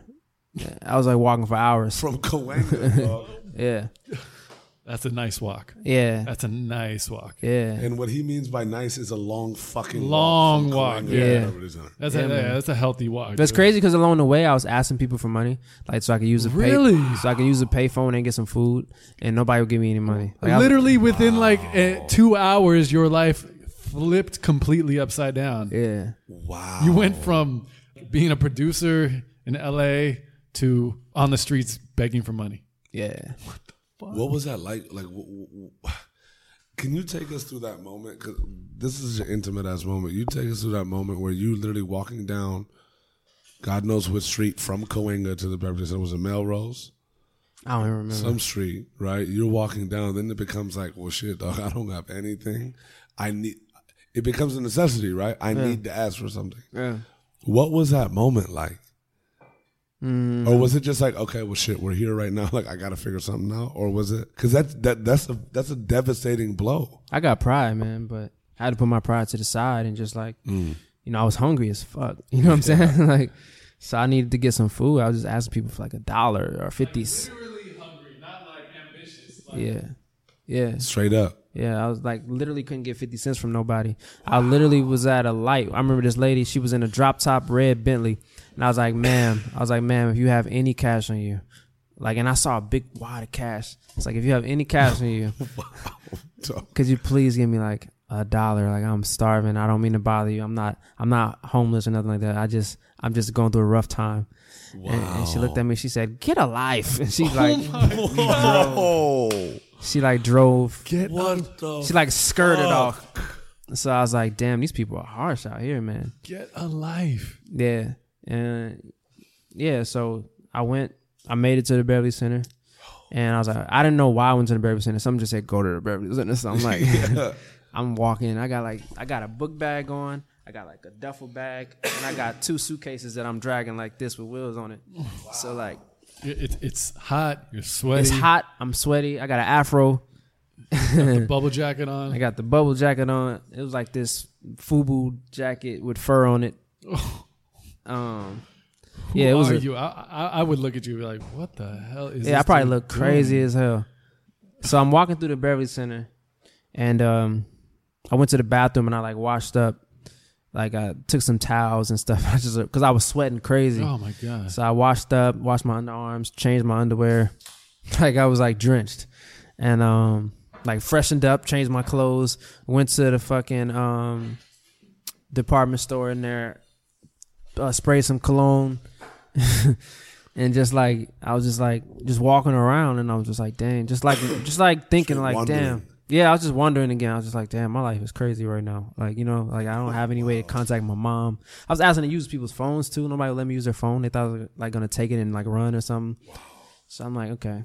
So I was just sitting in the food court in the Beverly Center when they had a food court, and uh I was just chilling, man, just like just trying to figure it out. You know what I'm saying? And and I just was crying and stuff, and like praying, and I was just confused and just distraught. I don't know. I just decided to go back and just walk around, and uh this fine ass model chick just kept looking at me, and I was like, damn. What's she looking at? You know what I'm saying? Like it was weird. And I'm like, I know I look crazy, but you know, and then uh and then um I went back to the food court because I was tired of walking, and she was in the food court, and she just kept looking at me and smiling. I was like, okay, What's good? I know. What's good, baby John. Yo, What's yo, good? baby girl? Let me holler at you real quick. Nah. So uh, so like Got a nice jet. I like the fur. I Hold like, up on it like you remind me of. right, right, right. I like that so fur. she so she went to the uh Sbarro line to get some pizza. It was kind of long, and uh so I went and stood behind her like I had some money, and then I just started talking to her, and she's like, she's like, so what are you doing with all those bags? And I was like. Man, let me tell you something. I just signed my record deal. I just signed the Capitol, and my hotel ain't ready yet. I was just like, I was like, so I'm just here at the Belly Center. Bow- Just, the inner bow wow came out of it. For real. I was like, you know, yo, as a matter of fact, like my driver dropped me off, got in an accident. You know what I'm he had to saying? Yo. So I'm like, yeah, man, I just signed my deal. quick with it though. Yeah, man, she was fine. I was like, so I just signed my deal. You know, my and, and my hotel ain't ready, so I just came to the Be- Beverly Center to kill some time. and she's like, oh, that's what's up. So you sing? I was like, yeah, you know, I sing a little bit. You know, I produce, blah blah blah. And she's like, wow, that's so cool. I never really met her like a musician, musician before. She's like, I model. I was like, oh, that's dope. Whatever, whatever. So we just start talking, and and then she got her pizza, and I was, she's like, you know what? Nothing. I'm like, nah, I'm not hungry. I was just I changed my mind. You're Yeah, starving. you were Yeah, You were starving. starving. Were you Starting. looking at that pizza like? I was looking at that pizza like I wanted to just inhale. I wanted to inhale that pizza, man. so like, you know, so we're talking, and then she's like, "So what are you gonna do?" And I was like, "I don't know." I was like, "I don't really know anybody here." And then she's like, "Well, you can hang with me until they like get your hotel ready." Wow. And I was like, oh, "Okay, dope." So she let me go to her house. Um, she, she had a house in the hills. I don't know what her dad or her parents did or does or whatever. Wow. Yeah, so she let me stay at her place, and I took a shower. This was after I was like wandering on the streets for like, I think the first like two days. Yeah, for like two days, and um, I, I I went back to the Beverly Center, and that's I met her the second day, and um, she let me take a shower at her place, and everything, and uh, Wow. Wait, where'd you called stay my that, mom. Where'd you stay that night? where at night? Or this is still that, that same day? No, no, no, no. I oh. was I was on the streets for like two days. Oh, so, so Yeah, I, I would go to the Beverly Center to like wash up and stuff like that. and then yeah. So where'd you? I, I'm just curious. Like yeah, Where'd I sleep? Yeah, I'm just curious. the first time I slept on the side of the SLS hotel, like in the back. Wow. It is what it is. I put myself. I mean, I didn't put myself in a situation. I was just like, you know, I, I'm not no kid. Like I gotta just thug it out. And so like I just posted up with my suitcases, just went to sleep at, on the back of the SLS. Then the second time, I think I went to sleep like somewhere like off like Burton Way, some like in between like Yeah. this apartment complex. So and I would go to the Beverly Center and wash up. So then the, the third day is when I met the girl, and um, Another girl. no, no, the the, the model chick. girl, Yeah, yeah. okay. So I met her, and then she took me to her crib, and that's when I took like a real shower. And then I called my mama, uh, and I told her what happened, and my mom was like crying and stuff like that. How did you and the girl link back up that third day? No, I met her on the third day. Got it. Yeah, I Okay, met her on the got it, third day, it, and she took it, me to her it, crib. got it, got it. So she took me to her crib, and um, and I showered and called my Got mom it. and told her everything. That shower must have felt so. Man, good. that was like the best shower ever. Yo, for real. And like, and, could you and he got taken to the Hollywood Hills though. You know Yeah, what she mean? had a crazy, like, the, the straight condo. extremes in, in John's life right now. And had Yeah. you had you eaten? Like were you ever She eat? she fed. She had so much food at her house. Yo, She had so at, much at that food. point, the Sbarro was like, But "Yo, you- what we cooking?" out? Uh, right. I was like, you know what? I'm hungry now. You got some food? And she's like, you know he's like starving, but he's like eating like real casual and slow and just. I think I was inhaling food. in Were her you? Were you just? Ah. Yeah. She's like, "Ooh, her name's Carmen too, man. I call her my guardian angel. That's incredible. Yeah. Hey, shout out to Carmen. Shout out to Carmen, man. I For took her real. shopping too. That's incredible. Uh, after I got some money. That's incredible. But yeah, so Carmen let me use her shower and stuff, and she let me like uh just like wash up and call my mom and get comfortable. And my mom bought my plane. At this point, were you still signed to Capitol, or like did it come out? I was never signed a capital, bro. No, but that's what I'm saying. Ah, oh, to, I had to tell her the truth. okay, I told her the truth. Were you still the artist that, whose hotel was getting cleaned out? Yeah, nah, I, t- I had to tell her the truth. All right, perfect. What what would she say when you told her? She's like, "Well, you didn't have to lie to me." I was like, Straight "Well, I was just like, I didn't think I, that was the first thing that came to my mind, and and I'd probably look crazy for having all the suitcases, so I didn't Yeah. know how to like t- tell you that." Incredible. Yeah. Yeah. And she was like, "It's fine." She was like, "It happens." Blah blah. blah. That's She awesome. Like, you know what I'm saying? Wow. So so then my mom bought my plane ticket and and she got it for Saturday and I was at the girl's house on a Thursday. So the girl let me stay with her for like two days Incredible. and just like chill and like we we like that was like my homie. You know what I'm saying? Like literally just met her at the Beverly Center and we just got like real close. And um That's a diff- that, that's a human connection right there. yeah. You know what I'm saying? Like take you in, give you shelter, give you food. Yeah. You know what I'm saying? And, Yeah, like, man. Listens to your truth Yeah, man. is actually a little bit like, wait, why'd you lie? But Yeah. you're still kind. Yeah. Imagine like there's a beauty in that. Word. You know what I'm saying? Nah, And it was lit. Yeah, that's that's incredible. It was dope. It was cool. And um yeah, and we just yeah, she let me stay there until I went back to St. Louis and my mom flew me back to St. Louis and then I told her everything when I landed and she was just like crying, like, dang, how could they do that to you? Like blah blah blah. And I was just like, Mom, I I, I did it. I lived in New York, it didn't work out. I lived in LA, it didn't work out. I quit. it's like wow. I was like, I don't want to Where's that printer? Yeah. Wow. It's like I don't want to I do swear you about to step that reference. Yeah. I Wow. was like, I quit. I don't want to do music no more. It's just these people are crazy. How old were you at this point? Um, like nine, like twenty. Yeah, I was twenty, and um, and I had a daughter, and so her, my daughter's mom was like, "You you done been this place and you done been that place and you still Mm. broke. You ain't got no money." Blah, blah, blah. So I was like, I need to just get a job and just like man up, boss up, and just like take care of my daughter, man. So I moved back home. Me and my daughter's mom still together. I moved back home, and I'm in town. I was working at FedEx at night, like eight to twelve p.m. I was working at McDonald's in the daytime. Wow. And I was just thugging, man, for like a year. You know what I'm saying? Like, and I- Wow. yeah. But that was my life. were you were you hitting the music when you got back home, or was it nah, just so I, much I didn't. work? Nah, You I didn't take a step back I or- quit. You I didn't do You were music. done. Yeah, I was done. It'll put It's you like, on your ass, man. Yeah, I was, I was done. I was like, I'm not done. That is fucking insane. Yeah, I feel it though, but it's like I mean, these moments happen. yeah, So you were a year of FedEx to McDonald's, like anything you could do to make money. At that point, it it became daughter. Yeah. It was always daughter, but It was that- always at, daughter. at that point it became like let's stop dreaming a little bit, and like let's have a little substance. Yeah, I was just like, cause and, and it was m- more, you know, I didn't want to stop dreaming. It was just like I had some crazy opportunities that you know people probably people a lot of people thought I was lying when I would tell people back home. You know what I'm saying? Like uh, like I sent my mom pictures of like you know Jennifer Hudson in the hallway and stuff like that, just so she wouldn't think I was lying. Yeah. Like you know people thought I was lying. Like Yeah, Yeah. these I are mean, regular it- people in back this- home. yeah, you know in what I'm this saying? World, Like, like, it, it, that's so far from yeah, what their truths are. yeah. How was how was that for you that year? Like, were you cool? Was it like I quit, I'm done, cool, or like was it? Nah, because when you- through your mind, when you love something that much, it's it was um like I love music like to my core, you know what I'm saying? And I and I had this vision in my mind. And and the fact that I didn't make it there bothered me. mm. But what happened to me with that these people out here in LA, it it hurt me. yeah. So through the hurt and the emotion of it, I was like I can't do this no more. Mm.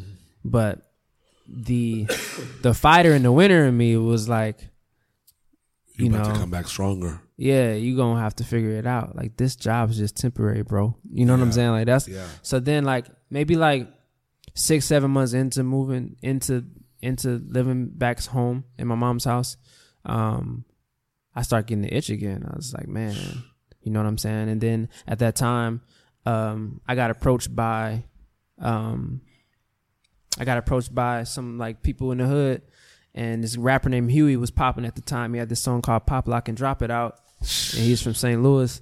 And so like um some that's of his history, dog. What the fuck? he said he had this song called "Pop, Lock, and Drop It" at the time, like. Like, like, like, no, like, no, like, I didn't know if that was big outside of No, St. but Louis. Like, like, motherfuckers, like motherfuckers across the states wasn't listening to that. I, I thought that was some St. Louis shit. My bad. I ain't know. My, my, my bad for getting so offended, but goddamn, this Persian ass kid was fucking pop locking and dropping like that. You know what I'm saying? And thank you, funny. thank you to the homies, just doing the sh- the, the call, calling you out right there. Right, right, right. That's what you guys. Well, are for. they were thank just, you. They, they were just embracing in the surprisedness. You know what I mean? like pop, like, Yeah.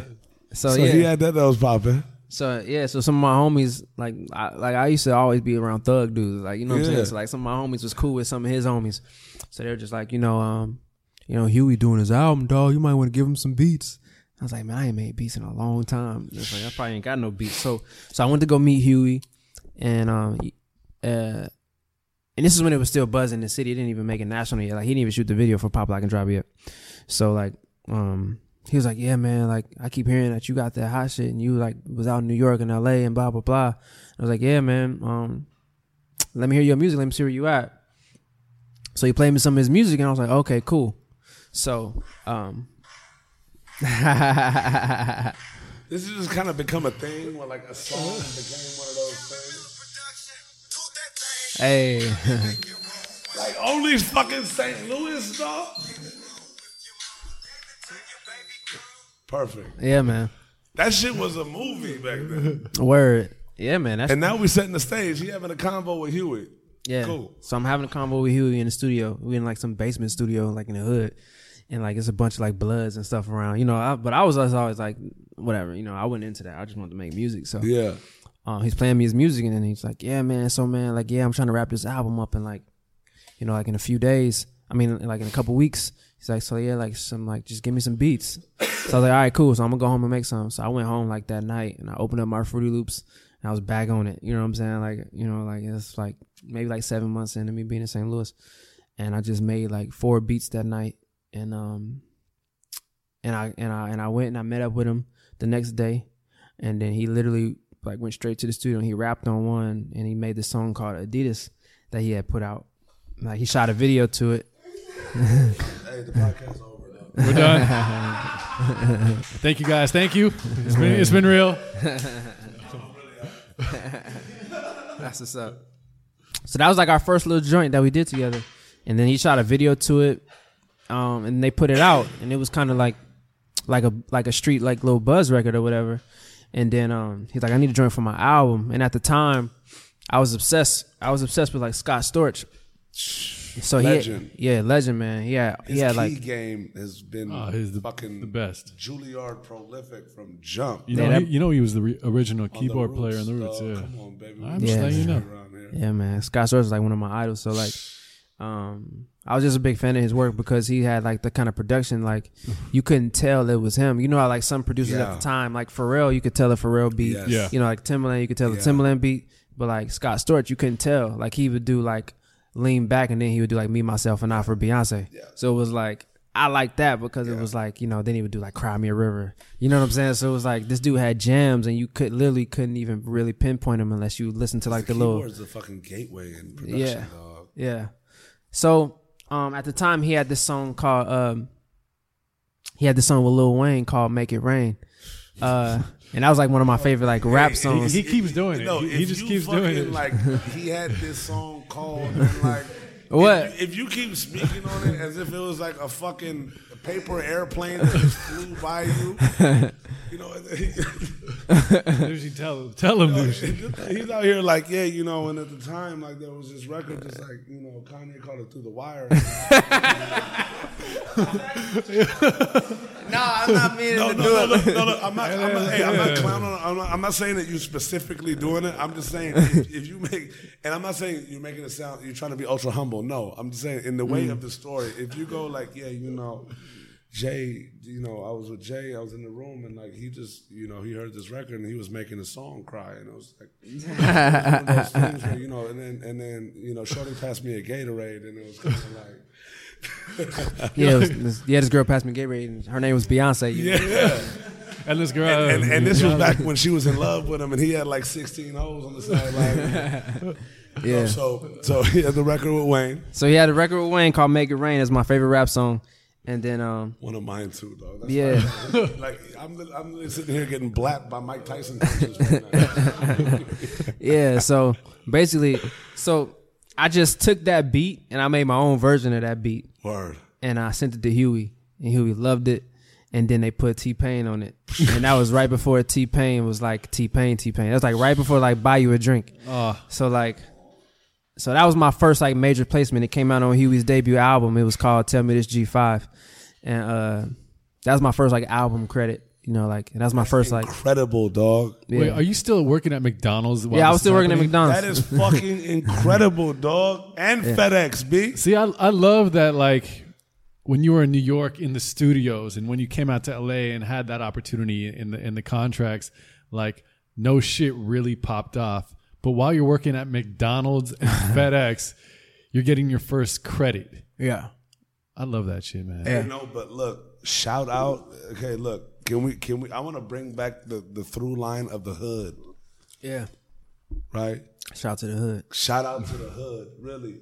Cause the hood was giving you five hundred dollar licks here and there. Yeah, And then you come back from being broken and it's like the hood's back.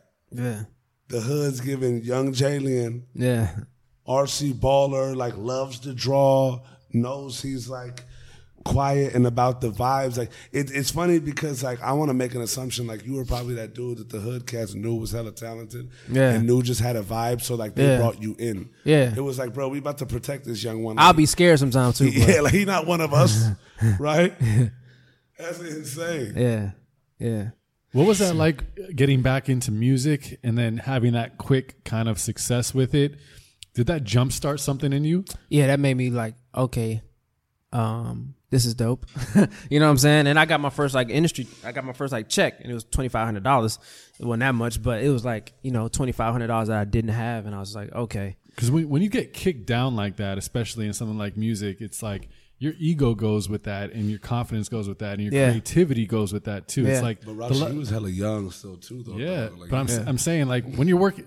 Think about this: when you're working at McDonald's and FedEx, and you come home smelling like fries and Big Macs and like en- envel- envelopes, that's scent, the scent stick. Like, Then I started. Then I started working at Chick Fil A, and and chicken sandwiches. making that Shout out to popcorn chicken. Chick-fil-A, though, dog. How good? Can, mean, how um, good can your like? He's talking about vibes here with with the with the, you got the candles vibes and were- the vibes were definitely like the your vibes coming home and sitting on that keyboard player Yeah, uh, on I- that keyboard is like you know I feel you. it, it, it's not the most confidence boosting to to make you the most inspired. he was dipping in some Polynesian sauce, like as the vibes were procuring. So Shout out to Chick Fil A. for real. so so you know being creative in that you know can can be really tough. You Yeah. know? I mean, people talk about like writer's block and things like that, but just aside from that stuff, just like sitting down after being exhausted from working these jobs, it's like And you're, you're, not necessarily you're not necessarily dog. feeling like the man coming in. I'm like making like banger beats and the hottest shit. It's just like Yeah, man. It, it it doesn't necessarily necessarily parallel. the thing about that was like I'll be at work, like I was wor- start working at Chick Fil A, and I'll be at work, and I'd be in the ba- and it was like I worked at like this real like bougie mall, and they they had just built the Chick Fil A, but then they hired like a bunch of people from the hood, so like so like it would be like us in the back, you know. Yo, it's like schools where they busting in the kids from Yeah. the city. Yeah, and it was like I was the only one with a car and shit. So like, it'd be like us in the back. They all be trying to con me into taking them back home, like at the end of the shift. So I, I have to like leave early, so they wouldn't. They didn't want to take the bus. So like, it was just weird because like I'd be working at Chick Fil A and they'd be in the back like rapping and stuff like that, and like we we just all like just be freestyling and stuff like while we making Yeah. people food and like, and then and then like people like, one of the dudes said that it kind of like really like made my mind switch. Um, he was like yeah, man, because we were making like seven twenty five. He was like, man, I want to be the manager of this joint, man. You know how much the manager make? Man, he make like ten seventy five, bro. Like, man, I could get a house in North County with that. North County is like where like the black people move when they get money in St. Louis. It's like, man, I can get me a house in North County with that. And I looked at him, I was like, ten twenty five. That's dope to you. Out your Like, fucking uh. damn mind. then I just, I just like went outside myself and I was like, you floating above it. yeah, I was But like, also, I mean, it also shows where like your standard is for yourself too. Yeah, my mom, my mom is a registered nurse. Now she's a doctor. So it's like, it's like, man, she was. I think when she was working in the hospital, she was making like sixty dollars an hour or something, seventy dollars an hour or something like that. So I was just like, and then she just switched to salary. So it was like, you know. When he said ten seventy five was like a goal for him, to, and he could get a house with, it, I was like, bro, you ain't getting no house with no ten seventy five. I was like, man, why am I working with these people, man? What the fuck am I doing here? like, and you just went from the Bentleys, from the Cherokees to the Bentleys. Yeah. yeah, to Yeah. uh, To- He side to- eyed the Cherokee too. It was like and Yeah, yeah, to the 1075 he's Yeah. like y'all getting fucked. well, I was don't making seven twenty five. to the So- 720. Yeah. Oof. so so I'm making seven twenty five at Chick fil A and I'm working with these people from the city who who obviously ain't never had nothing. And I was just and then I had this boss who was just like an asshole and I was just like look at him sometimes like what makes him the boss of me? Like for real. like who put you like should nobody be able to tell me what to do? I was just like in, in, in like LA, like living life. I was like, man, like what makes this dude the boss of me? Like why how is he more important to me or how does he have like like power over me? Like Mm. I don't want to work somewhere where somebody feel like they got power over me. Like I'm, I should have power over myself at all times. I'm like, I'm- Wow. so that's when I, Absolutely. yeah, and I was just like, I'm about to quit this job. you know what I'm saying? And Straight then, up. and then right when I got my twenty five hundred dollar check from the Huey thing, I quit the job, and I was just like, man, I'm about to um start get back on the music. And Mm. and so me and my best friend at the time, he was going through a tough situation out here in LA. And we went to high school, we went to middle school together. Um, he moved he started coming back home more frequently. And he had on his he had on his MySpace page that he was signed to Def Jam. And I was like, damn, somebody from my from my hometown signed to a label. I was like, that's crazy. So I would annoy his ass all the time um, about working and he would never reply to my MySpace messages. So then his mom lived behind my mom. So I would like look back there and wait to see if like he was in town sometime. You know what I'm saying? So then one time I called him back there and I was like, "Hey, bro," I was like, "What's up, man? You don't you don't never answer my MySpace messages, bro. What's up?" I was like, "Man, I The told you." Pulled up on him, dog. yeah. I Straight was like, man. I told you I make beats, man. Like, so what's going on? Like, we should like link up. He's like, oh man, sorry, I ain't in town that long. He's like, but let's link up. I'll be back like in a month. Like, let's link back up then. Like, blah blah blah. So then he like was playing me and stuff like that. So then um, I just I guess he thought I was like some like like, like local St. Louis dude with like whack ass beats or something like that. So, and I would hear his music. I'm like, oh, that's cool. Uh, You know, like, yeah, I, you, know, like, but all I know bro, he- like I can like lift you up real quick. yeah, yeah. I was like, but shit, if he signed a Def Jam, I'm gonna need that check. So like, um, so he came back home one time, and um, I had just caught him in the driveway, and I jumped the fence and I ran back there, and uh, we just started talking, and then I was like, bro, I got a CD right now. I'm gonna play some beats. So I just took whatever CD was in his mom's van out his well, out her truck, and I just put my CD in there, and I played him my music, and then he and then I saw his face screw up, and he's like, he's like, damn, you really dope. I was like, man, I tried to tell you, bro. And he's like, you're like, you like better than the dudes I'm working with in LA. then I was like, yo, we need to work. I was like, my cousin got a studio. I was like, we, like I got the basement studio whenever. And then he's like, man, you, you want to work tonight? So, so we just literally created like a, a friendship, like bond, partner, brotherhood ship, like at that moment. And we were just in the studio like every night in St. Louis at my cousin's crib. Um, like to like three, four, five o'clock in the morning. So I would I would take that time to just get my love for music back and like get back in the swing of just producing and stuff like that. And I used him because he was a singer, um, to like just build music around and like you know learn how to vocal produce and learn Both how of you to guys were benefiting from yeah we were another. benefiting each other and uh, you know I'll forever thank him for like letting me use him like that or just being there to like help me um, like better my craft as a producer and a songwriter and a vocal arranger and an engineer and all that.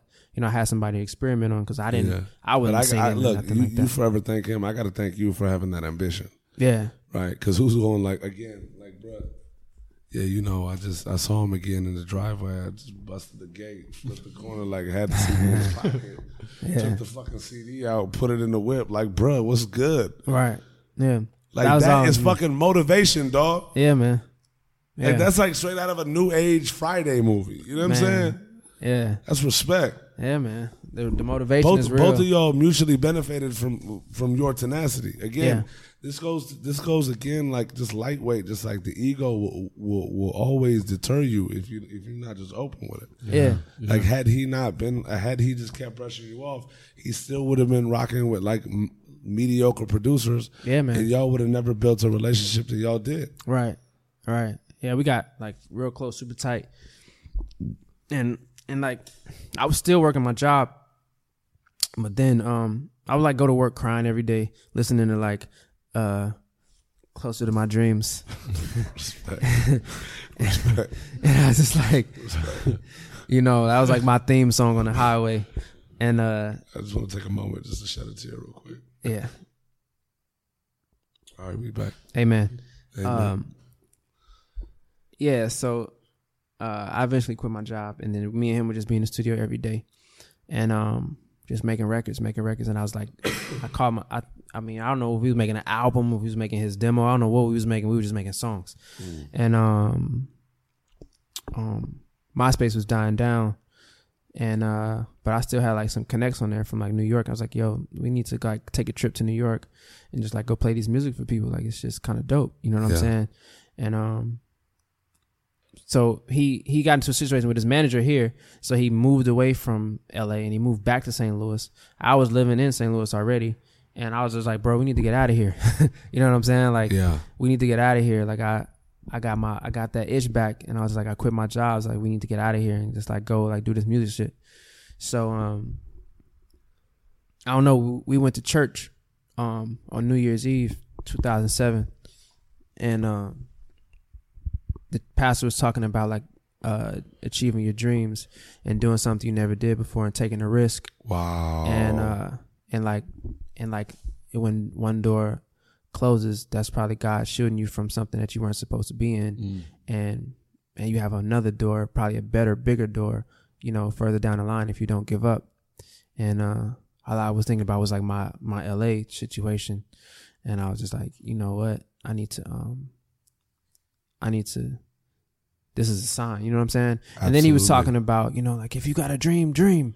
He was like, if you got to move, move. He's like, don't For let nothing real. hold you back. Don't let your mama hold you back. He's like, mama, tell your mama, mama, I'll be back. He's like, if you want to move, go to a different city, go to a different country. At the blah, blah, perfect blah. time. Yeah, yeah. He, I feel like, Like, he was, was- speaking that to was my a soul. meant that's to just, be. That's piercing your soul right there. yeah, yeah. So I took that as a sign, and I started praying. And the only thing that I was hearing in my heart was like Atlanta. Like I kept hearing the the word Atlanta in my heart. Really? Yeah. Wow. And um, and so after church, I was talking to my boy, and I was like, because we went together. I was talking to my boy. I was like, man, it's crazy, dude. I was just in church. I mean, I, I was just praying, and and I was asking God to like just give me a sign or something like that. And and I think He was telling me that Atlanta, Atlanta, and then He was like, man, I swear to God, I was just praying too, and He told me Atlanta. I was like, I was just gonna tell you that. And then I was like, so let's move to Atlanta. and so he was like, all right, cool, let's move to Atlanta. So um, we we started looking at places on Craigslist, and and we uh, we found this dope apartment. And Atlanta's In Atlanta. pretty affordable at that time, no? It's still affordable, man. You can get a you can get a nice joint. But um, yeah. So we moved to Atlanta like a month later. So that was like January first. We got a crib. we moved into our crib like February like second. So we we put all our little money together, all our little scraps, Wow. and we just had enough for the down payment and for the first month's rent. Yeah. you know what I'm saying? Yeah. For the deposit in the first month, that's all we had. We That's all moved you in that bitch. We were sleeping on blow up mattresses. For Yeah. real. we had he had furniture from his LA crib, so we kind of had the place a little decorated. But we had got like a gi- gigantic, like imagine like living in the Grove. Like you know, like we couldn't afford it, but we just wanted to stunt. You know what I'm saying? it's like it's like you know living in the Grove. It was like a shopping area, and they had like apartments, you Yeah. know, in it and around it. Okay. So like it's like living at the Palazzo, but we was broke as mm. hell. And so like we lived Like if, if they came up into your spot, they'd be like, "Oh, y'all just move in today." They, they came today?" into our spot. They were like, "Oh, y'all doing pretty well." We, like, we ain't had no bank accounts. Like my bank account was in in the negatives and shit. It got shut down. Shout out to Bank of America. And uh, uh, so For real. they Shout they, out to Bank of America. they good for shutting them accounts down. Yeah. Um, so so yeah, we we in Atlanta. We living in Atlantic Station, and you know we got the crib. And man, I told myself I am not ever gonna quit music ever again, and I'm gonna be here, and I'm gonna you know just do whatever I have to do to make it work. So I had my Mac laptop. I had my mom gave me her um my mom gave me some of her studio equipment. Actually, she gave me she gave me her whole thing. She gave me her whole studio setup. She was like, "Here, you take it." Oh wow. So I had like keyboard, I had like speakers and like speaker um speaker stands and like uh like a bunch of stuff. She just gave it to me. So so yeah, that was the only thing I had. I had my blow mattress. I had like three articles of clothing, one pair of red chucks, one pair of black Vans. These same Vans I got on right here. There you go. Not the same ones, but the same style. no, th- those are the ten year old ones, right? Yeah, yeah. Yeah, and uh, and I had my music stuff. So we were just down there just rocking out, and all the people that I knew on MySpace that did music in Atlanta, I would hit them up to work because I'm like, yo, I'm here in Atlanta, like Still working work. the MySpace connection. yeah, man, and, And they would what- hit. Is MySpace still popping at that time? yeah, yeah, it was still popping. Okay, yeah. Yeah. It, it, it didn't, hit, didn't hit the. It wasn't in the Twitter. It wasn't in the. It wasn't in the um Twitter and MySpace was popping, but it wasn't in the Instagram phase yet. No, no, yeah, Instagram was like 2010, 2011. Right, right, right. Yeah. So like, I'm on MySpace hitting people up, and and people are responding, but they acting like they're too busy. Like all these song songwriters that I like look up to, like Mm. Sean Garrett, and like like this songwriting team called The Clutch. They had wrote like all my favorite jams, like like a boy like Ciara, and Mm. they wrote like stuff for Jennifer Lopez, and they wrote like they wrote a bunch of like dope shit. They wrote Icebox for Omarion, like all these songs that was popping at that time. And I'll hit them up, and they and they like knew me and stuff like that, but they they wouldn't work on my music. I would send them beats. They would give me an email address too, and I would send them beats, and then it would take like forever to get like stuff back, or I'll just never get nothing back. yeah. And so I was just like, well, damn, man, like I'm out here. And these people was like, yeah, hit me when you get into town. Let's work. Then I get into town and nobody wants to work.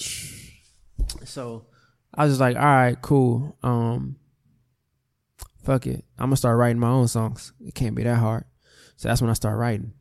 Cause I got Oh, tired of yeah, I start I got tired of waiting on people and they weren't like returning my phone calls. Wow. They weren't returning my emails. I was just like, all right, since y'all don't want to write to my beats, I'm gonna write to my own beats. So I just I just like I would just like imitate them. You know, like they had a certain format, like you know what I'm saying, like songwriting. Like I study music, and music is notes, and and writing songs is just like melody and lyrics. So I was like, I'm a melody guy automatically because I make beats. You know what I'm saying? I make I play keys and stuff like that. Yeah. So I always had dope melodies, and I just had to figure out the word part, like mm. how to use words, you know, the correct way, and word placement, and how to use. I used to say stuff sounded cheap when people use like stupid words, like she she used to love me, but she doesn't love me right now, and stuff like that. Just sounds cheap to me. Yeah. So I had to figure out like how to say stuff that sounded expensive, and um, That's, That was just that's like- actually a great way to put it. yeah, Really is, Like- though, yeah. bro. You think about it just like lyrically being, you know, clever Yeah. or or different or original or you, like yeah, it's actually yeah. I mean, because you don't want to be a you want to just be cool. Yeah. You want to be cool. Yeah, you want to be cool. That that's how I've always like thought about lyrics too. Is like, I'll say shit cool. It doesn't have to be the most like sophisticated or poetic or metaphor driven shit. It just has to be cool. Don't stay on the surface with like Right. the basic shit. Super cookie cutter, Yeah, Yeah. rhyme scheme, rhyme pattern, Right. Melody, melody leads. It's like no. Yeah, man. And at the time, a lot of the Atlanta writers they were like killing, and they and they all had like these dope song concepts. Like, like you could just tell that they were like real writers and stuff like that. Like, they're this like some songs would be called like Man of Steel, and like our song, one of my songs. One of my favorite songs at that time was like this song called "Superhuman" by Chris Brown and Keri Hilson, Mm. and uh, and just like you know, I was just like listen to these melodies and these songs and these topics. I'm like, man, okay, I would just study like songs all day, all night, just like study, study, study. So I would just like imitate it. Like I had a song called uh uh like Black Hole. Like, you know, you like just choose like songs that had like dope ti- like titles Yeah. and then make a song out of it. That's Yeah. that's what I got from it. So, you know, I just started writing songs in my bedroom and I was writing it with my best friend at the time who I lived with and then he would go out a lot and stuff like that. And so I wouldn't want to go out. I'm like, oh, okay, you can go out. I'm gonna just stay here and make songs. So I just like would just make a gang of songs, mm. and because I had to get familiar with my voice because I hated my voice. Like Wow. as a, I was like, I can't sing. Like my my roommate, my best friend is a singer. I can't sing, but he's at the club right now, so I guess I'll just do it for now. wow, matter of necessity, Yeah, yeah. time and time again. Yeah. And um yeah, I would just make these songs. And then um I would I would like inv- I had like this little girl I used to have come over at night and stuff like that. And um um luckily for me Atlanta the gay ratio is very high. So the straight men, if you're really straight, you got all the girls. And so since I was a new guy in town, me and my roommate, we got like all the girls. You know what I'm saying? So like so yeah, so I, I always had this one like couple like I had my like nice ro- rotation, and um, but this one girl she would always come to my house at like weird times of the night, like three o'clock or four o'clock. I'm like, where you where you coming from? And like, you know what I'm saying? Or she would be at my house and we'd like do things, and then uh, you have a good, good nice conversation. yeah, yeah, yeah, Yeah. we would talk about you know white. Enjoy one another's company. yeah, Yeah, man, it was great. and then uh, she would like leave at like three o'clock or four or five o'clock in the morning. I'm like, where are you going? You know what I'm saying? Like, so after like the fourth or fifth time, I feel like the, I feel like the Wanderer is about to come back. yeah, the wanderer had to come back. so I, I'm like, where are you going? She's like, my sister lives up the street. I'm going to my sister's house, and I'm like, oh, okay. But then it just got weird. I'm like, why are you going to your sister's house at five o'clock in the morning? Like, you know what I'm saying? Like, it just got real weird. So one day I was like, all right, I'm about to follow her ass because I don't believe her. Wander. Hell yeah! Oh Yeah. man, Yeah, That's man. So- It it happened. So she left my house and she goes and I lived on like 16th Street, like right behind Atlantic Station. And then in Atlantic Station there was like a condo building and it was called the 12 Hotel Condominiums. And so like a lot of people lived in there. I, I didn't know it. And um and there was apartments in there too. There was a ho- it was a hotel. It was half hotel, half condos. So either you were staying there like cuz you're visiting or you staying there cuz you lived there. So um she that she said that's where her sister lived at. So when she left my house, she's like, "All right, babe, I gotta go." You know, it was like five o'clock in the morning, I was like, "All right, I'll see you later." And I act like I passed back out, but I had like clo- clothes waiting on the side of the bed. Oh. it was cold outside, and so like, so she left. As soon as she went downstairs, I started putting my clothes on, and then when she walked out the door, You were, you were about to get it with a swiftness. yeah, yeah, yeah. I put I slid it on like a little ninja. So, so I, and it was all black. I had my all black on, like Just like when you needed to have the CD in hand and hop the fence, fucking take the CD out the whip. yeah, man. You So- had the ninjutsu suit on. I had the ready to get 'em. ninjutsu suit, man. I had, I had my Sherlock Holmes hat on.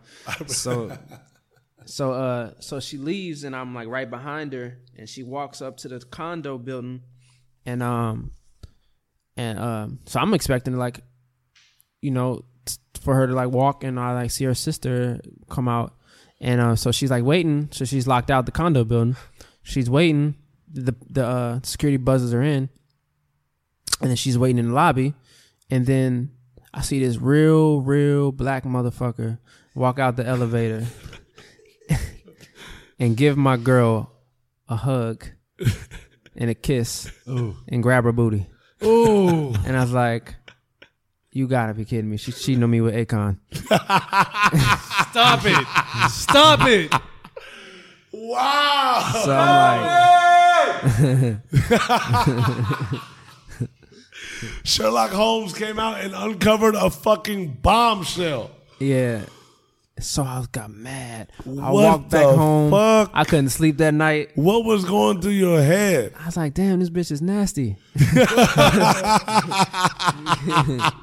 so like, so like, I went home mad, and then I was like, so then I woke up, like I got some sleep, like a couple hours.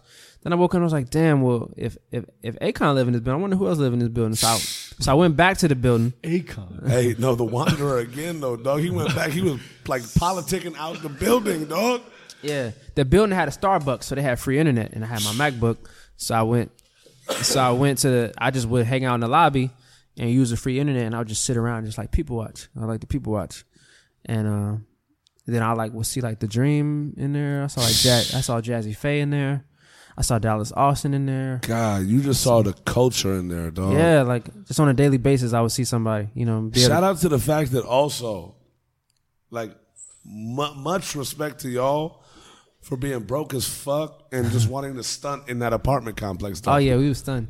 We was stunned. We was behind on the rent and everything. We was stunned. You feel me? But like, that's where all the people that really were stunting were. Yeah, yeah. You just put your inserted We- yourself. we put ourselves right in a the thick of it. scenario that like you had to like come across somebody. Right. And with your wandering prowess, like it was just a matter of time. It was only a matter of time. And Yeah. shout out to the fact that it was a shorty that just kept dipping out like late night meandering. Yeah. So, okay, so I'm sitting in the lobby, and I would see the black motherfucker walk out and walk in. I would just mug him every time. I'm like, you, you dirty mother. You know what I'm saying? so then one day he has the audacity to walk up to me. And I'm just playing the audacity, but no, he walks up to me right, and then he's just like, "Hey man, what do you do? You produce? Blah blah blah. Like, what do you do? I always see you with your headphones on." I was like, "Oh yeah, yeah, yeah. Um, I produce." I instantly like wasn't mad no more. Yeah, I feel you. I was like, uh, yeah, I produce. He was like, yeah, man, if you got He went from the dark dude to like, oh, Akon, yeah, you know, as a matter of fact. yeah. So like, I'm like, yeah, I produce. I write. He's like, let me hear something. So I played him some music, and he's like, oh, this shit dope. And then he was like, um, yo, um, uh, make me a CD. he's like, make me a CD, and uh, you know, uh, if I if I hear some like more dope shit, I'll call you back. And I was like, all right, for sure. So I made him a CD on the spot, gave it to him. I didn't have a phone at this time, so I wrote my best friend's cell phone number down. I was like, yeah, just call me, man. Just ask for Jay. He's like, wait, this ain't your phone? I'm like, yeah, yeah, but just ask for Jay anyway. I was like, my girl be at my phone sometimes, you know. What I'm saying? I just got signed to Capitol, you know, down the building. Like, I'm waiting on my new phone to come in. They're swapping Right. it out. a lot of stunting, a lot of faking it till you make it. I love it though. Yeah. That's glorious. Yeah. So like um so then right before he walks away, I'm like, yo, anybody ever told you you look like Akon? And he laughed at me. He was like, Yeah, I get he's like, I get that all the time. I was like, I was like, oh, this nigga's fucking with me. so so anyway, so then I'm um I got a homie named Chubby Baby in Atlanta and he's he's like he's like real like a he's like an Atlanta legend. He's like behind Future. He's like behind like a bunch of these like people. He like put money behind these people. Wow. You know what I'm saying? Like he's he's like a, a Atlanta legend. Wow. And he was like my homie. You know what I'm saying? I don't even know how I met Chubby, but shout out to Chubby Baby. He's a he's a uh, A&R at Epic Records now. Wow. So, Shout out um, to Chubby Baby. Shout out to Chubby. So he was, and he was a rapper, and, and he, and he's like part of like Dipset somehow. Like I, he was part of, like, he was like, somehow. yeah, man. Like him and Jim Jones like best friends and stuff. Like it was just like he was just like a real connected dude. So Got he it. like brought me out out in the club life in Atlanta and stuff like that. And then he was like, "Yo, man, I got this dude I want you to meet. Um, he's he's part of um." He's a real good dude, and, and, like he could like you know help you with the music and blah blah blah. So he he he's hooked me up with this dude, and dude starts talking, and um he's like, "Yo, you got any songs for Akon?" And I was like, "Oh, it's crazy. I just met somebody that looked like Akon." And then he's like, "Oh yeah, no, Akon's like my brother. He's like, he's like my, my business partner, and he's like, you know, he's finishing his album right now. He actually rap, but if you got something dope, you know, um, uh, you know, I could." I could work my magic, and I was like, "Ah, well, I got these songs. Actually, I got this one song I made. It's called, uh, it's called um, Incredible, and I put the convict stamp on it and everything. And I was just like, I was like, so let me sing you that, and uh, that might work for him. I, it sounds just like it. I wrote it for him. I didn't know how I was going to get it to him. I wrote it like three or four months ago. Oh, wow. I was like, so you know, hopefully he likes that. And he's like, all right, let me hear it. So I played it for him. He's like, oh man. He's like, all right, cool. He's like, yeah, give me like 24 hours. So like, literally, Was this on the tape that you gave Akon to? I found out that that wasn't Akon. Wow. I found out that was his brother Bu. Oh, I feel you. But if you don't know what Akon looks like in real No, life, not, you would never. make that difference. Yeah. Not. Yeah, they look they looks close. So um so yeah, so uh so I give the other guy a CD and I give him that song. And then like um yeah, man, I get a call like the next day like yo, Akon wants to use the record. Wow. I was like, "What record?" And he's like, "The record." Like, "Word?" He's like, "Yeah." So man, then I get a call and it was Akon on the phone. He's like, "Yo, man, I want to buy the record from you." Like, "Yo, oh, shit's wow. dope." And I was like, word. And then I was like, that's what's up. And he's like, yeah, I want to buy it from you. I'm like, wait. I was like, how much? He's like, I think I think it was something like five grand or something like that. And I was piss poor broke. So I was like, all right, this is a hell of a lot of money. I was like, cool. Then he was like, then I was like, wait, you want to buy it from me? I was like, does that mean I get my, my credit on the album and stuff like that? And like my publishing? He's like, nah, I'm gonna buy it from you. Oh, I was That's just like like- straight up. Yeah, and I was just like, I want to be on the album, bro. Like I want to look see my name in the credit. Yeah. Yeah. I was like, I ain't You, re- doing you read that. those liners, dog. They mean yeah, something to you. yeah, it means something. So I was like, I'm sorry, bro. I it, this would be a dream come true. I was like, but I don't want to be a part of the album. I mean, I don't want to give you the song if I can get my credit. Like I'll sell it to somebody else. he was like, all right, if that's fair. He was like, you a real nigga. That's lit. And he was like, all right, well, let's just. He's like, yo, it's whatever. Like, I want the song, so like, I'll figure it out. Like, we'll, we'll split everything, whatever. You know what I'm saying? So What's crazy is you said that and you're broke. Yeah, but I know what the publishing checks are supposed to be like. Yeah. See? No, See? but look, he's a student of the game, dog. Like this is Again, also this is, this is also somebody with an unnamed like production bombada entity Yeah, that came in off love that said no. yeah, The importance of that, man. It, it It's is im- it's good to it's be- incredible. But he was in the know to say no, though, dog. Well, I read my my mom bought me this book called All About the Music Business. Donald Passman. Yeah, and so I read that a lot. and then He uh, like literally anybody getting in the music game, he, whatever you want to do in it, you should at least read that once. That's a music bible. yeah, Hundred percent. yeah, Hundred percent. and then and then too, I was always hungry, not thirsty, Mm. and my mom always told me. Um, Guys, I'm leaving again. Guys, we're shutting the podcast down. We'll see you guys next year. We're taking the year off. That was it. We're just gonna play that on loop. We're just gonna keep that on loop and release that every week. Just that line. yeah, yeah, yeah. So you know that's that's probably why I never like took like weird crazy ass deals, and I never like I was just like you know what I know I'm dope and I know I'm talented enough to get me here. So if if if you don't mess with me because I won't do this badass deal or do this situation, then somebody else will, you know. And uh, Well, it's so important to do that early on. I mean, yeah, from the the mass amount of people and musicians and artists and writers and producers that I've seen who get in the game thinking that you just have to like take the the bad deal just to get in the game. And Yeah, they take the gonna first thing that they get flashed in front their face. They're so desperate and they think that's just what it is because the the reputation of the music industry is like, oh well, everyone does this. This is like your rite of passage. You get screwed in your f- first Yeah, deal. you're not you're not going to do this for this shot. but Right. the, the the the mass um, importance of of being educated and holding on to your rights. I mean, Right.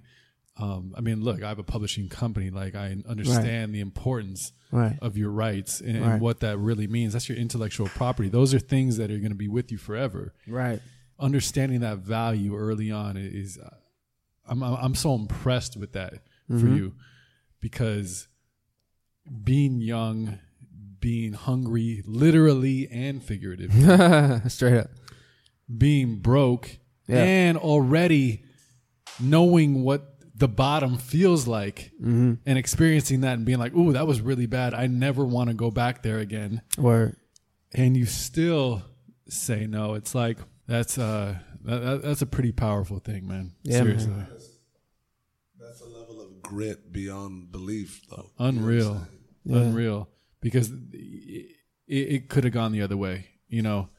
Um, and you gotta, you know, in this day and age, especially in music, you gotta stand up for your rights and what you know, and more importantly, you have to believe in yourself and your talent. Oh, yeah. and, and the fact that you said, "Man, look, look, I could, I'll sell this to someone else," Yeah. was just a testament to to your your confidence in in you Right. you know, and it even goes back to when you're talking about growing up in sports, like you know you're always going to be better, always going to be greater, always excel in what you're doing, Right.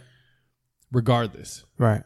You know, it's it's that same quality in this scenario that, all right, if it's not going to be you, this will happen. It just happened in another way. It happened with somebody else. Yeah. Yeah, Yeah. So that's always my mentality. Like, the music is good. It's gonna get out there. You know what I'm saying? Like, yeah, Absolutely. I was just like, you know, I, uh, I know how good I am, and and I was more humble about it after like all the stuff that happened. You know what I'm saying? So I was just like, okay, but if you don't I'll sell it to somebody else, it's all good. So It rarely works out like that too, though, because So bigger rare. artists can leverage. They're like, look, like, Well, he could have literally just stole the song and Yeah. put it out and say he did it. You know what I'm saying? yeah, and there, there's and there's just no way you're going to fight that. Or No. even have the money to fight that. Yeah, that's nah. it. That's Yeah. just how it works. So, so with the help of the guy that in, that introduced the song to him, who later became my manager, uh, and then Akon just being a real stand up guy and a and a and a just fucking but I think it's also a testament to to, to Chubby's relationship with Akon shout out to Chubby.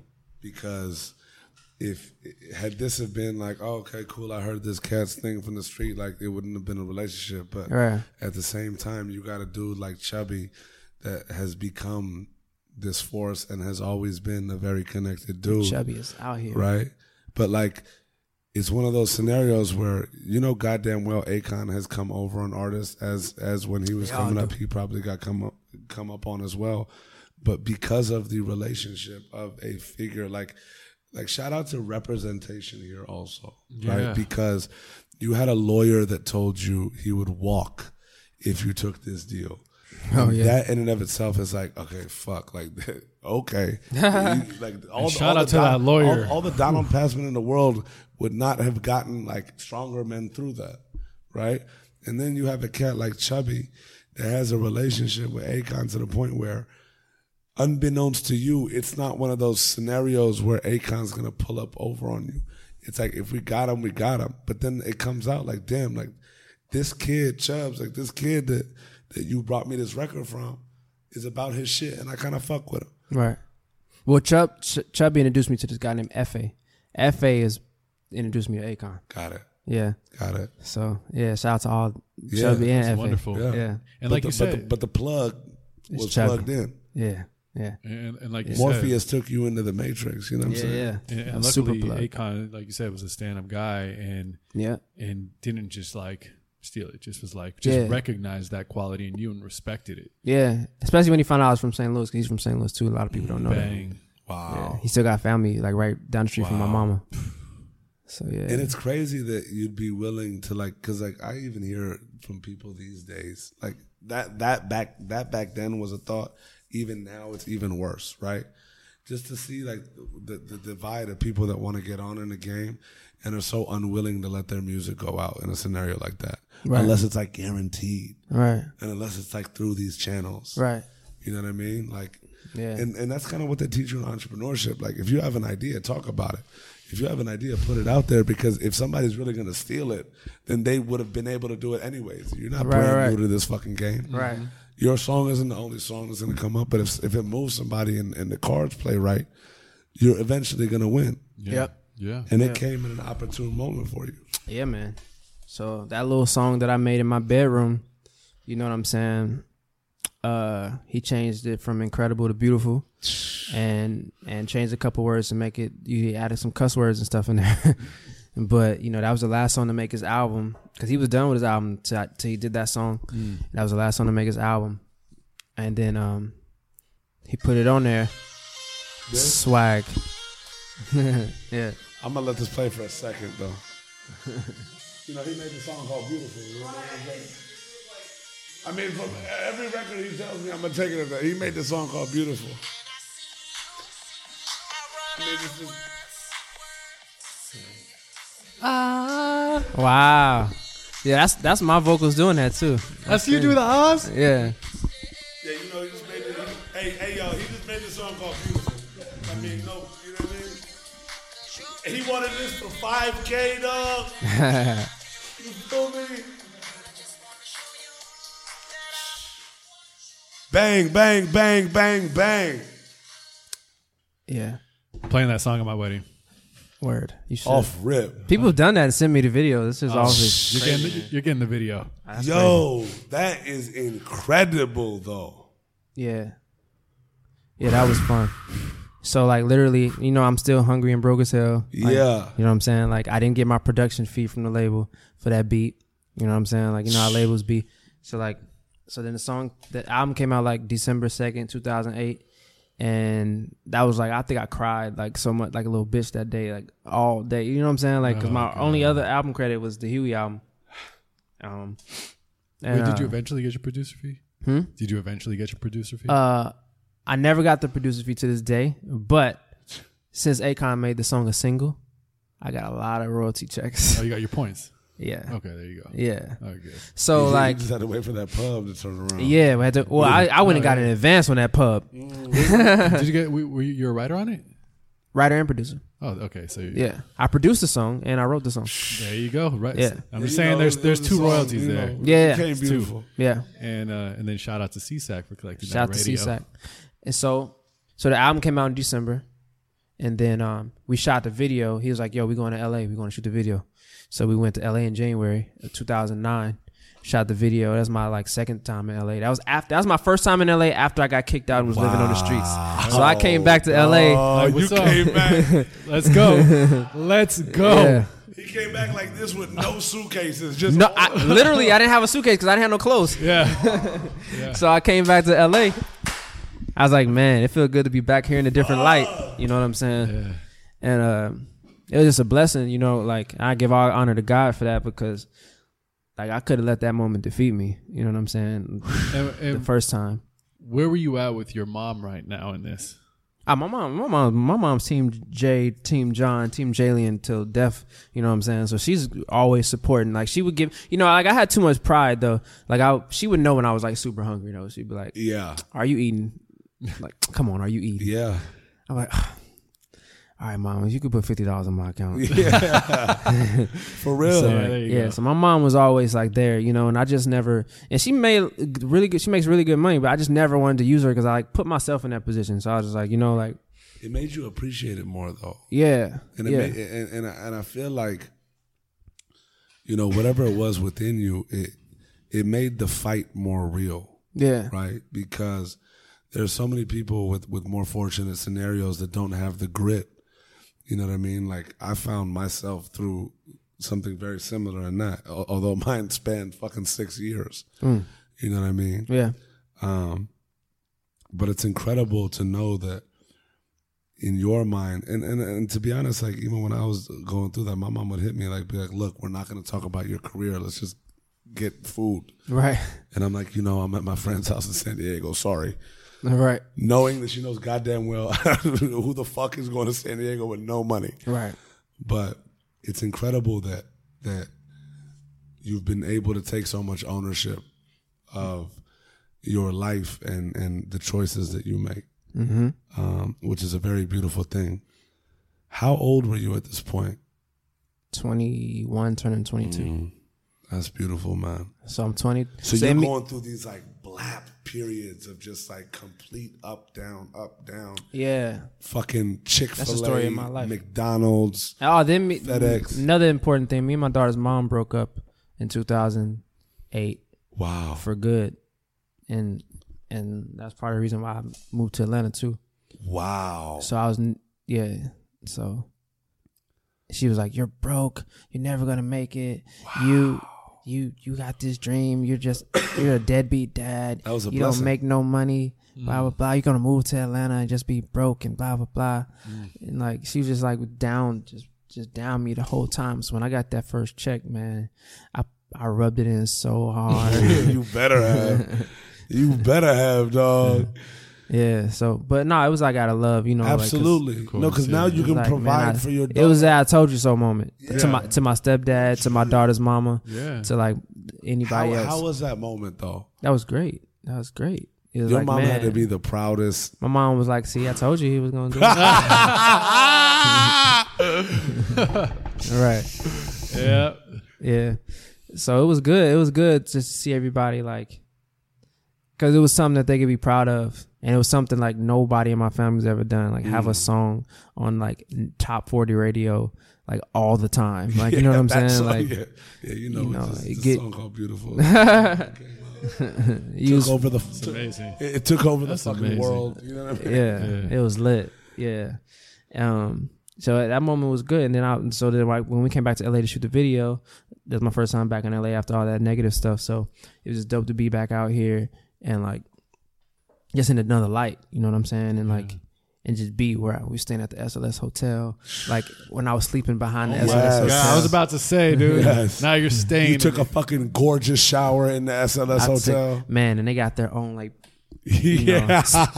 fragrances and everything. It was dope. It was dope. I was like, damn. Did, so did this, that cross your mind? Were you, were you like, man, I was like a few years I ago. told Akon, no, it was like they, uh, like two years before. I was like, yeah, man, I was sleeping outside, outside, just right behind here. Wow. You know what I'm saying? So it was just dope to like be in that situation, and um, yeah, it was a movie, man. Like it's literally a movie. Every time I came to LA, I felt like I was in a movie, like because it was just like fast. One, one way or another. Yeah, it was like fast life and stuff like that. So, um, yeah, that was Akon beautiful video shoot, and then then that's when I heard it was getting service to radio, and then they started playing it like in March, and then then it just went everywhere, and I signed my deal. I signed I signed my deal with Universal like a, a month or two later, and I got that check. I cashed that check. I went to Rodeo. You First thing I bought check. Was a Louis duffel bag. Nice. that was the first thing I ever bought, like Nice. with my money.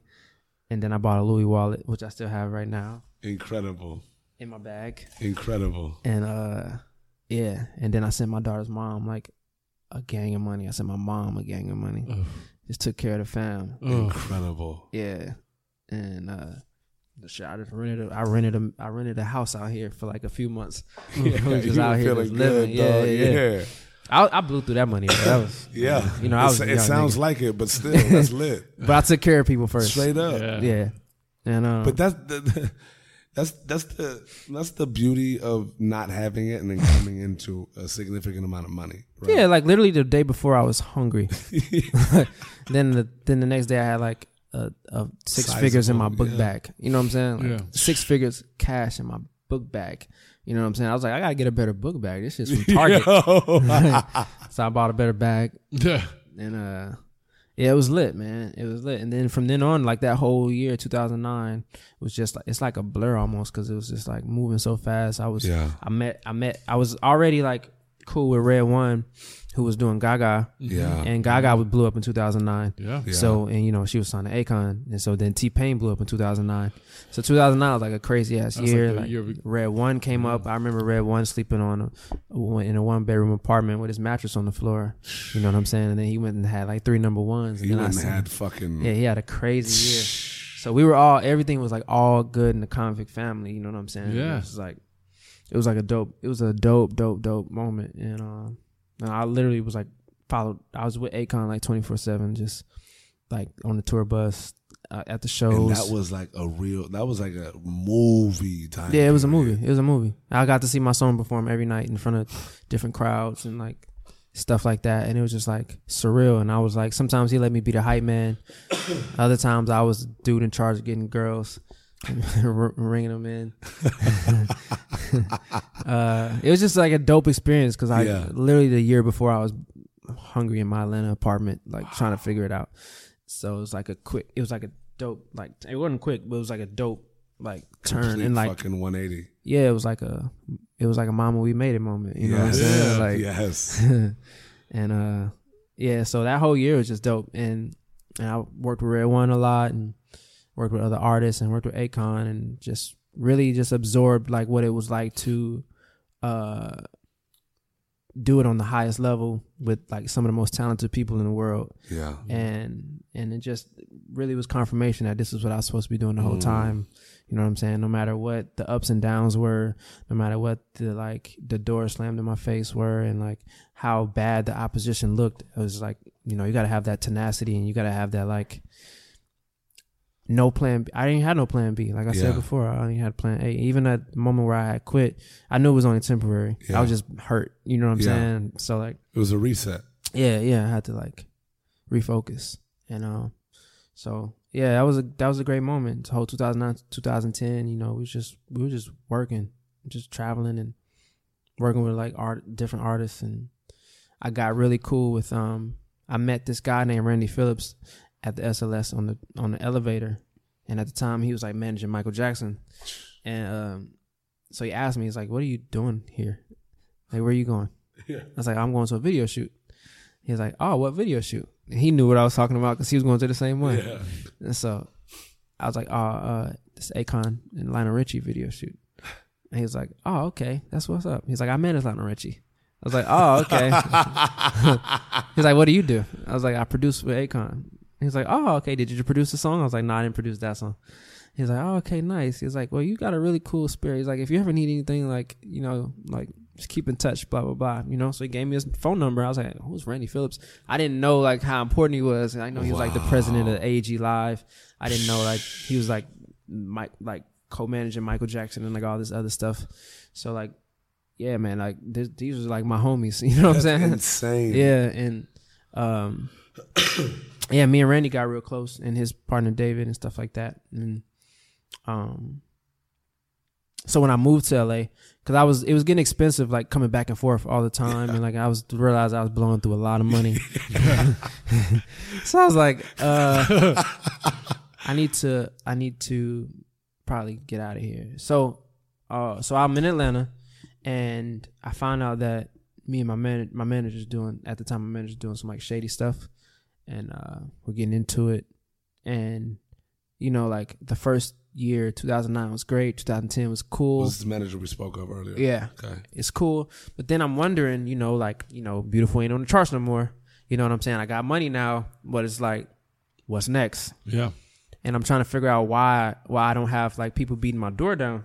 Why I don't have like, you know, you know, just like my phone ringing off the hook like Red One does, and like everybody else like doing well, you know, how their phone is, and I'm not in sessions all the time, and I'm like signed Universal eh, Publishing, and I'm like, what's going on, you know? But I found out that my manager at the time was like blocking a lot of stuff. He didn't want me to like excel, you know what I'm saying? And I was like, that's weird, you know, like he would keep me away from Randy Randy Phillips. He would keep me away from Akon. He would, he would try to keep me away from Akon. But me and Akon had like a personal relationship. He would keep me away from Red One. He would keep me away from like different people. And I'd be like, yo, like what's going on? Yeah, it was real weird. You know what I'm saying? And I didn't understand it. Um, he would try to control me, and he would tell me like, you know, you're stuck with me. You're signed to me. You never leave. Blah blah blah. he Oh, started getting like real it crazy. became like that. yeah. Wow. And then um and then I heard through the through the grapevine that he would block a lot of stuff because he was scared I would leave him for for like Randy Phillips or our, our powerful manager or something Oh, like that. wow, wow. And so like so he didn't. like, a, but like, the- like, but to me, it didn't make sense because I'm like, if you're my manager and if I excel, you get twenty percent or whatever yeah, your percentage is. If you make, if you make us pop, like, what the fuck? Yeah. we popping. But like you know, I I guess the fear and the, the he has some stuff going on within himself that he uh I don't know that just made him fearful Yeah. that I would leave him. So so my my my career didn't go like the way it was supposed to go in that regard. Wow. And so I got The, the the one time that the the the vessel or the decision maker yeah deters you. yeah. So so then we, we went through like a legal situation. Um That's brutal. and my money stopped coming and I'm in Atlanta and everybody around me stopped talking to me like all the important people in my life because I was affiliated with my manager at the time. Wow. because he had screwed them over or played them or like Oh, stole money or oh, took credit for something that he didn't do or oh, something like that. So I couldn't get Randy Phillips on the phone. I couldn't get Akon on the phone. I couldn't get this person on the phone that person on the phone. It's like all these people that had cut me off. And I, and I, and I kicked out of the know production studio for the second yeah, time. and I didn't know why until like later. They're like, "It's your manager. He's like lying and he's like stealing and he's like doing this and this and that." So I was like, "Whoa!" So And you're in the dark. yeah, man, I'm in the dark. I didn't know, and I was young. I was like 22, 23, Yeah. 23, whatever. And so I'm like, man, this dude's fucking my life up. Yeah. You know what I'm saying? Like I'm trying Straight to like up. do more. Like you know what I'm Yeah. saying? Like I'm, I'm here now. pivotal Like I want to do more. Yeah. You know what Like, I'm we saying? We just came up to the mountaintop. We're not Right. going to just fucking roll back down. Yeah. Right. Exactly. All right. Like, where's the helicopter at? Where's the hell? Where's my landing pad? So, um, yeah. So we, so I went through a really hard time. Like, and this was like 2010 going to 2011, and I was just like, man, Bro, like you said earlier, up, down. it's up, always up down. That's the story of my life. So yeah, so we, so I'm I'm in Atlanta and I'm like struggling, like you know, and I'm like, damn, how am I struggling? And I had this like so much success. You know what I'm saying? Yeah. And um, That's almost harder to grapple with than not like than not having it at all. yet. Yeah, having it and not having it is way worse. You know what I'm saying? But it humbles you, and it and it, it that's I think that that's where you build you build character. You know what I'm mm. saying? Because there was a time for a moment I was feeling myself, I feel you. and I you know I had I was wearing you know Ray Ban shades and fucking like Tom Ford glasses everywhere. like I was like I was like you know I was like feeling myself Yeah, and you were stuff. still- And I was on tour Yeah. and just like you were seeing all of the exquisite things. I was dating exotic women and models and all types of stuff. I was newly single and newly with money, and I was just like doing the crazy stuff. So, I think that that deflation really helped me. Mm. A- as much as it hurt me. I think it helped me more. It grounded you fast. Yeah, because it let me know that you can have it all, and it can be taken away from you too, just as quick as you got it. And um, so, with that, you know, I was like, okay, cool. There's definitely a lesson I need to learn in this, and I need to just be more chill. you know what I'm saying? And just appreciate stuff more. and and and and and I need to get away from this guy who's who's my manager. This dude's crazy. He's messing my life up. So I was like behind on my rent like three months or whatever. I had eviction notice on my door, and I was just like, dang, like you know what I'm saying, like trying to figure it out. And then my money was froze up because of this legal situation. Yeah. I was just praying and I was just depressed, and I was like, man, how do I get out of this situation? I got to get out of here. Yeah. I was like, I got to get out of here. So I don't know what happened. I don't know how this happened, but the next like pay period for publishing came around, and I got it. I got like, I had like twenty five thousand dollars in my account. I was like, what the hell? so I took that fuck? money. I took that money. I I, I paid my debt mm. off that I owed at the apartment, and I canceled. I, I canceled my lease early, and I moved to LA. I had to get the hell out of Atlanta, and then I used the rest of that to like get out my like management contract with my homie. And then um, so I moved to L- LA October 2011, and I was like my re, that's like my fresh clean slate. So- wow. Yeah. And so um, so now I'm here, and I moved with my best friend, the guy that was a singer. Oh, Yeah. what, so what was he doing the, the whole time? he was uh, he was he's still going out. He was going out. Was he still signed to Def Jam? Nah, he was never signed. He told me that was a lie. uh, he so, he, so, so he was like, he was at Sbarro's with you. Nah, he was um at this time he was he was he was singing Yeah. and stuff like that, and we were doing this demo thing like that, demo and everything, and then uh at the time he got engaged when I was he got engaged when I was like on tour and traveling with Akon. So he was like living a he was living like the married life, and then he he had him him and his girl got pregnant, Wow. and um so he was like living a very normal life. yeah. So then, um, when I took the move to L.A., him and his girl broke it up, broke Wow. broken up Oh wow. So I was like- things in life be happening. at the same time, right? so they broken up. And he was living with his mom's. I was like, bro, why don't you just move to L.A.? You can stay at my place. I got a I got a two bedroom. I don't even know why I got a two bedroom. It's like, but you can rent the second bedroom out and just pay me like you don't even have to pay half the rent. Just pay me like a thousand dollars and like you know I I'll pay the rest. And he was like, oh, for real? So like you know, so I was just like, yeah, I'd rather move out there with my best friend and like There you go. be out there alone. Yeah. You know, I was like, we can start doing your music shit again and go hard. And go. then he's like, all right, cool. So he moved out. I moved out there first, and he moved out there like a month later or whatever. And we were out out here in LA, and I started going hard with him. And once I got like the um, papers, or once I got like straight out my management contract, Yeah. I started hitting up everybody again. I was like, yo, bro, y'all told me you can't mess with me because I'm tied to him. I'm not tied to him no more. What's good? I live in LA. nice. And so the one of the first people I called was Randy Phillips, and I and um and and his partner David, and they helped me um uh just get like you know s- small gigs. You know, uh they had asked me have I ever done tour like live live shows, and I was like, no, I never did that before. So David was just like, um, I want you to make a show tape, but I want you to put like Cody Simpson. He's been working with this kid named Cody Simpson. I want you to put his tour together like you put all his music together and like format it and make dance breaks and intro, outro, blah blah blah. I was like, Wow. oh, I did this for like my high school. I never did this for like no sign act before. Like it can't be that hard. So yeah, I started working with this kid named Cody Simpson, this little fresh kid from This kid Australia, named Yeah. Cody Simpson. yeah. and Just little, little homie. yeah. yeah, he was like 14. He was like a little, he was like a little kid. He's like Yeah. 13, 14. And uh, we just start. I start going to his rehearsals every day and working with him, and and um, the choreographer at the time was dude named Ed Moore, and uh, he was like he was like Usher's choreographer and a bunch of people. He was doing Cody Simpson, and he came from Usher. Usher's tours were through AEG, so that's kind of how that whole thing happened. So um, yeah, I just was doing like show creations for him and creating his shows, and then he went on tour with Justin Bieber when Justin Bieber was coming up. So every every I didn't go on the tour when they went to like Brazil and did like the world tours and all that stuff, but I would watch it online. and Just like it was dope just to see like something I made in my laptop, like being around like fifty thousand screaming girls. Insane. You know what I'm out- saying? Like shout out to, to that laptop. yeah, shout out to the laptop, man. I've actually had like five Mac laptops. you know what I'm saying? Like they, I still got them all too. They all in my storage. Um, but yeah, so I so when that's the first thing I did when I moved to LA. I started working with Cody Simpson uh, with AEG, and I did like his show tapes stuff like that.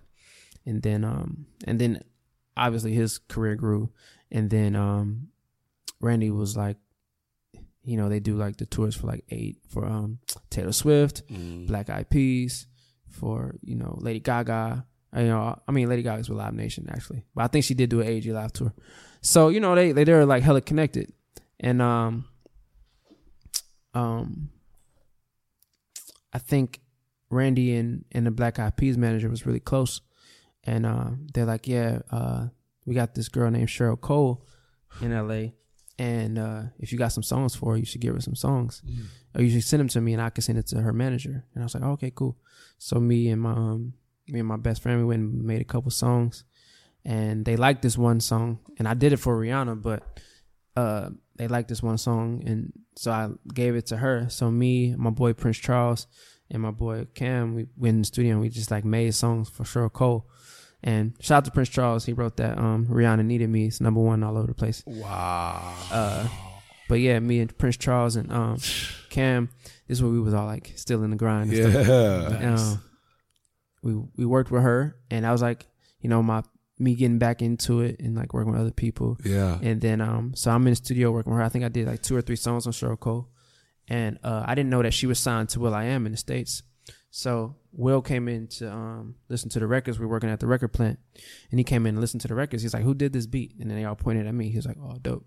So we played the second song. He's like, "Damn, who did this beat?" And they all pointed at me. He's like, That's so lit. and then Will was like, "Oh man, you dope." He's like, "Man, when you get done with this session, come come in my studio. I'm in the other room." So I was like, "All right, cool." So I, so me and my best friend were like hella happy. We're like geek, you know what I'm saying? Like, so we couldn't wait for her session to get over with. Yeah. You know what I'm saying? Because I was like, "No knock to her. She's great. Cheryl Cole. I love you." No, but it's just one of those moments where you're over there sitting just like, Right, right, right. So, so, uh, so we're at a record plant, and she's, you know, she's a woman. She's tired. She needs her sleep. She needs her beauty rest and stuff like that. So she leaves the studio like the gods of above. Yeah, yeah, man. Yeah, and she was a beautiful person, incredible artist. Absolutely. Um, I had a crush on her, uh, and we made some cool music. And um, so so then we go to Will I Am studio. He's playing us his new shit. I was like, oh my god, this is a dream come true. I love Will I Am. I love Black Eyed Peas. Oh, you know what I'm saying? Like he's another one who's like a dope producer, writer. You know, records himself. He records with the mic right up here, like at the desk. You know what I'm saying? And I was just like, man, that shit is lit. You know. Awesome. So like I, I look up to people who could like do it all like that. Um and yeah, we just got real close. Me and Will I am and my, my best friend, he's he would go out and party and be like, Man, just call me when Will gets to the studio. Like, I ain't waiting on that dude because Will would be like, Come to the studio at seven. We'll get there at seven. He wouldn't come till like ten. Yeah. So we'll be at the studio like literally waiting for him a lot. Shout, So- Hey, shout shout, out. out to this dynamic. bro. Wait, shout yeah, shout out to your friend who's going out while you're just making music. Always like Yeah. coming from the Atlanta days. Like, all right, I'm gonna go out. You just do that. Yeah. I love that. Yeah, man. You need that. Is, is this friend the current Blessing C partner? No, no, no, no, no, no, no, no. This friend actually, he just got married like two weeks ago. I went to his wedding at uh, in the Koreatown. Respect. Shout out to him. But um, yeah. So, uh, so I'm at the studio every day. I'm like, man, I ain't missing this opportunity. And I lived on, I lived on La Brea and Wilshire, Mm. And uh, right, right where they built that big ass apartment complex. that corner. Yeah, Yeah. I lived right behind. it. I lived on Eighth Street. Okay. So we lived there, and I would walk to record plant every day. That was on like Santa Monica and and La Brea. So I would just take Sycamore and just walk all the way. I don't know how many miles that is, but I walked every day because I didn't have a car. You know what I'm saying? And I- and there was no Uber yet. Yeah. And Beverly Hills taxi was way too expensive. Yeah. Y'all remember the the light blue taxis? of course. Yeah. so, um, yeah, I would walk to the studio every day to work with Will, and I would just be there. You know what I'm saying? Even if he didn't tell me to come back, I came back. You know what I'm That's saying? Yeah. Yeah, because I just needed to. You know what I'm saying? Just be. If I had access to somebody like that, I was there all the time. That's why I was with Akon all the time because I had access. So not a lot of people get this access. You know, and like you also know that it could be tenacity, taken man. from you at any moment. yeah, yeah, yeah. So I was just always at the record plant, and then um, we were just making songs. We made a lot of songs, and one of those songs became "Scream and Shout," and and that was another one, and uh, You know, just, that yeah, that was a that was a moment, and then um, yeah, that was 2012, 2013. Um, I was sitting, I was sitting at home just chilling, you know, screaming shouts all over the radio and shit. I'm sitting at home chilling, and then my homegirl calls me and she's like, "Hey, Jalen, can you make black music?" I was like, "What? Yeah. What are you talking about? I'm black. What are you talking about?" talking about can I make black music? She's like, yeah. I mean, you know, like rap, like R and B, like you know, like some real soul shit. I was like, damn, people really think I'm this pop guy. That's crazy. I came from church and like I'm black. You know, like both my parents are black. So I was like, yeah, I can make black music. She's like, okay. She's like, I'm at um, I'm at I'm at um, I'm at Simone's house, and and Todd's talking about you know just he needs producers and he needs music and you know he wants to work with new people. And she was like, and the only people I know is you and Eric Hudson. She's like, so I'm gonna call Eric Hudson. Eric Hudson did Flashing Lights for Kanye. He's really dope. and she's like, I'm gonna call Eric Hudson and see, cause you know I know he knows how to do it, and then and see, you know, I'm gonna see where he's at. So she called Eric Hudson. Eric Hudson's in fucking Vegas working on like a Tyson, uh, Tyrese album. And he's like, I won't be back in Vegas for like another. I mean, I won't be back from Vegas for like another week. She's like, oh, LL wants to work now. And so he's like, "Oh, my bad. I'll be back. Tell him give me another week." So then she calls me. She's like, "Yo, you got some? You got- can you can you make some songs?" And I was like, "Yeah, man." She's like, "All right, I'm gonna put you on the phone." So she passed she passed LL Cool J the phone, and then he's like, "Yeah, man. So you know what I'm saying? So I just wanna, cause she's a stylist, so she's she styles his she styles his wife Yeah, and stuff like that. Uh, I would have died at this phone call. I love LL, like huge fan. Yeah, I was. I was just got no- used to all that stuff. So she she put him on the phone. She put him on the phone, and he's just like, "Yeah, man. So you know, I want to go. You know, you know what I'm saying." I can hear him like licking his lips and stuff. For real. He's like, "Yeah, you know what I'm saying." you know, I just want to make some music. You know what I'm saying? Like stuff, like kind of like my old stuff, but like, like some new stuff. you know what I'm saying? For real though. You know, so you just puts together some ideas, you know, and then just send them to me. You know what I'm saying? If they dope, you know, you know, we'll just figure it out. You know, just give, you know, I'll give you a call. You know, so just you know, give you like you know, a couple days, a week. You know, and just get back to me. All right, I I I'll text you my email address. I was like, all right, cool, man. As soon as he hung up the phone, I made two songs like in an hour, and then I and I and I texted him to him and I emailed him to him. That's so fucking lit. Then he called me back. He's like, "Yo, these joints is crazy." He was like, "Yo, you can you can you come to the studio like tomorrow?" And I was like, "Yeah, let's go." So went to the studio, and um, we did it. With the first one we did, I I had Miguel in mind for the hook. I did a beat and I did and I wrote the hook to and I sang the hook on it, and I had Miguel in mind for the hook. And then we sitting there. He he did his rap verses with me on the hook, and then he's like, "So who you hear on this?" We listening to it. He's like, "Who you hear on this?" I was like, "Miguel." He's like, all right, all right, that's dope, that's dope. What do you think about Brad Paisley? Like, I was like, what? Wow. Went from Miguel to Brad. Wow. Yeah. I was like, Wow. uh, Did you hit him with the like? Wait, what? I know I had to have a confused face. I didn't. I don't think I said nothing, but I was like, I think I said like, why Brad Paisley? but that's what he wanted. You know, that's what he liked. That's what he. That was his first suggestion. So then, literally, like two days later, Brad Paisley's in the studio. Yo, Miguel. yeah, but he killed it, and it sounded hella dope. Awesome. Lit. You know what I'm saying? Yeah. And so that was the first song we did. It was me, Brad Paisley, and LL Cool J. Oh my gosh. And uh, and I was like, okay, this is dope. You know what I'm saying? And then, and so then he was like, can you do another song? You want to do another song? I was like, yeah, like let's do it. then I just turned out I like did all the songs on his, like not all the songs, but maybe like eighty percent of the songs on the, on the project. And and then he asked me to redo like some beats that he already had did that were like produced by the Trackmasters, who I love. They did all them like legendary joints. Yeah. So I was like, yo, I got some co-production with some Trackmaster joints. That's you know what I'm saying? What it feel like for you to be like redoing tracks of, of guys that you looked at as legends? Man, it was a blessing. a It was another blessing. you know That's what I'm saying? a saying? fucking blessing. Yeah. Especially someone like LL, like And he trusted me. He took I- my also like I feel like is used. To, you know, you- you're around so many so many people, but LL is just like such a legend. You know, thank like he's such a part of, uh, of of music history and the culture, and like man. he's he, this is LL. I don't want to watch the Grammys if he ain't hosting. You know what I mean?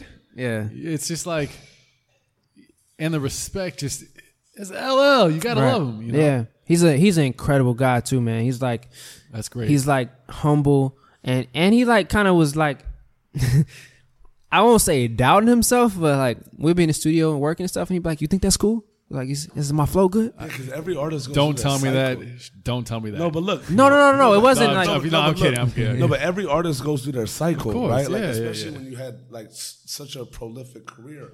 And again, I'm gonna shout you out again because we're giving everybody props here.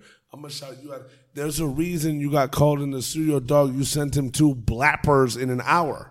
yeah, Like yeah. it wasn't like, all right, yeah, you know, I'm gonna just And I had just bought like a mic. let time pass. Yeah, Like you literally like what? Cool opportunity. You Own it. it. You were feeling it in the moment. It was Yeah. kind of like holy fuck. You saw it. Yeah. You've been doing this. You were equipped for it, Yeah. and you rose up to the occasion. yeah, yeah. It was dope. Like you could have easily waited a couple days, sent these records, but then six other producers had them like two days later. Well, I didn't want I didn't want Eric Cousin to get back in town. That's what I'm saying. Yeah. That's the beauty of it. You came Yeah. in right strong, boom, and, and caught that ear. Yeah. But it's like, man, Shout out to my girl Crystal.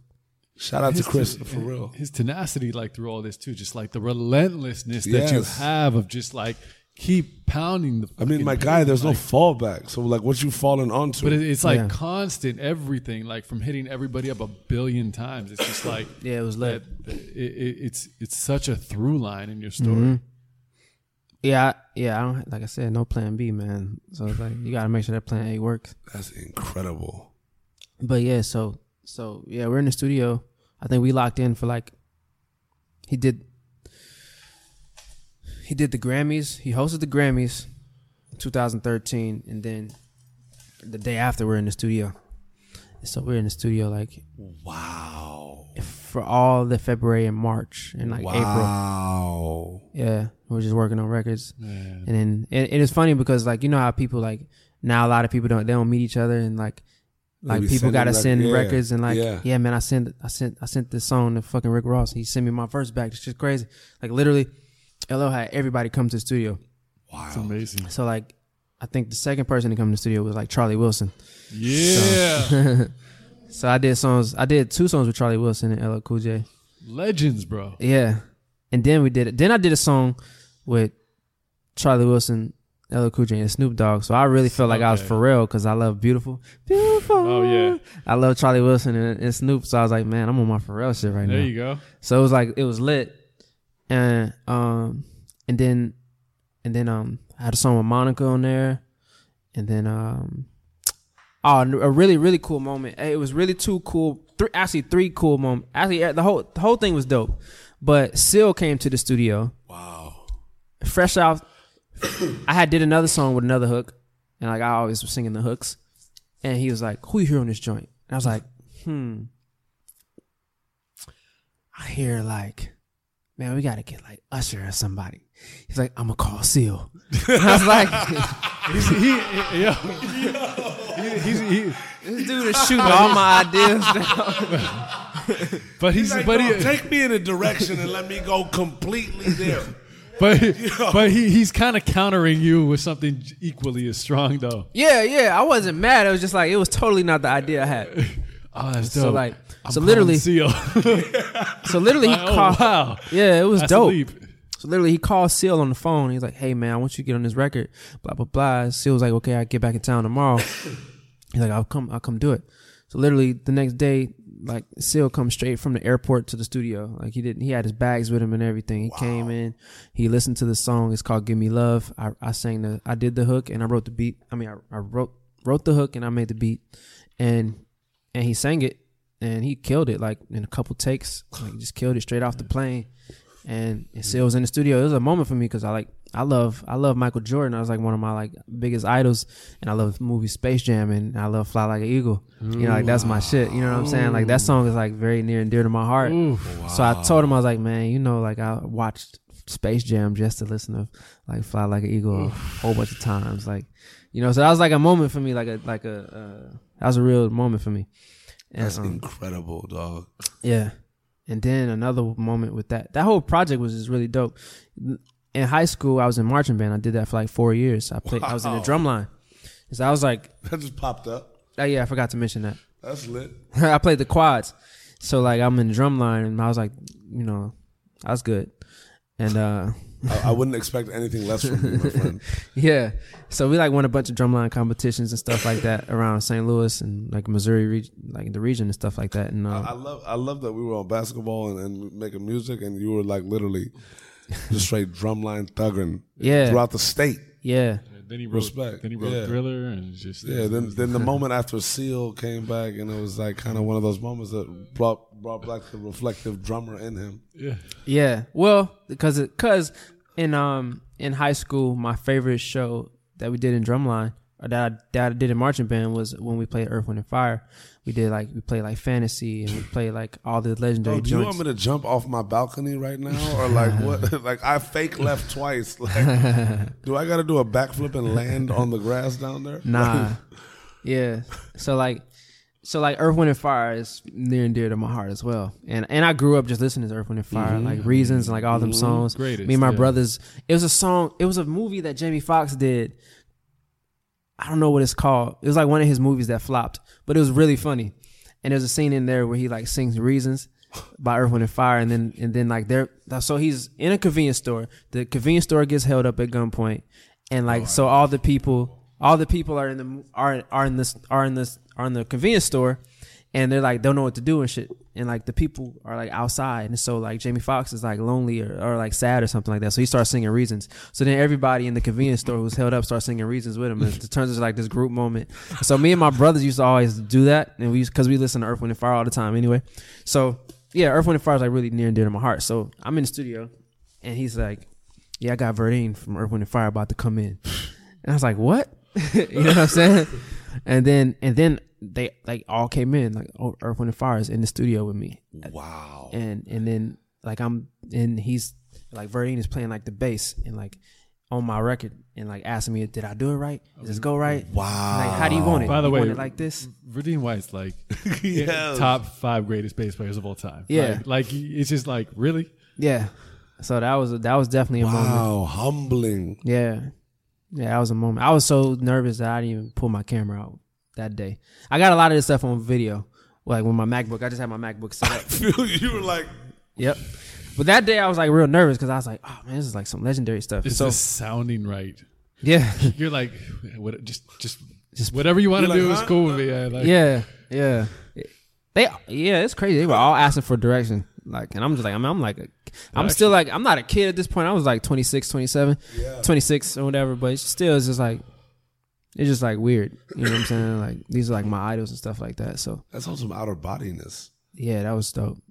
So yeah, so that that was a great moment. And then like I'm a huge, huge like Michael Jackson fan. Like Human Nature is probably like my favorite song of all times. Mm. And like I love like the whole Thriller album and the whole Yeah. like I love everything. The whole Bad album, Stranger in Moscow. Like I, I love like everything Michael done. Like you know, the way he make me feel, like all that shit. I mean, Even yeah. the Rodney Jerkins records, like You Rock My World and all that stuff. So like, just Michael Jackson's like huge. Um, so I'm in the studio again, and then LL does one of his surprises again. Hey, shout out to LL Cool J, dog. Who do you ask you that you thought? Well, this was just he didn't ask me this time. This was just like I'm sitting in there chilling, and mind you, like I, I just didn't know what this dude looked like. So like he walks in the studio, and he was like, "Hey Jay, I want you to meet Eddie." And I was like, "What's up, man?" He was like, "Yeah, he's gonna play guitar on some of the, some of the songs." I was like, "Oh, okay, dope." And then I was like, Oh, stop it! This is the Eddie that I'm thinking of. Stop it! "Yeah." So then I'm like, "Wait." I looked at his wife. His wife. His wife. She introduced herself as I think her name is Jamie, She's but her last name was Van Halen, and I was like, "What? about to slap the shit out of This myself Eddie right Van? now, yeah." So, so he's in the studio with us, and, he's, Unreal! and he played on like two of my oh records, my god! and then it was just crazy. I love. I just love eh? that LL is bringing in like the legends of legends. Like, Yeah, yeah. and it, what, what's so cool about this is that, like, yeah, you, started you from a phone call saying, "Yo, do you do black music?" Shout out to Crystal. yeah. Real.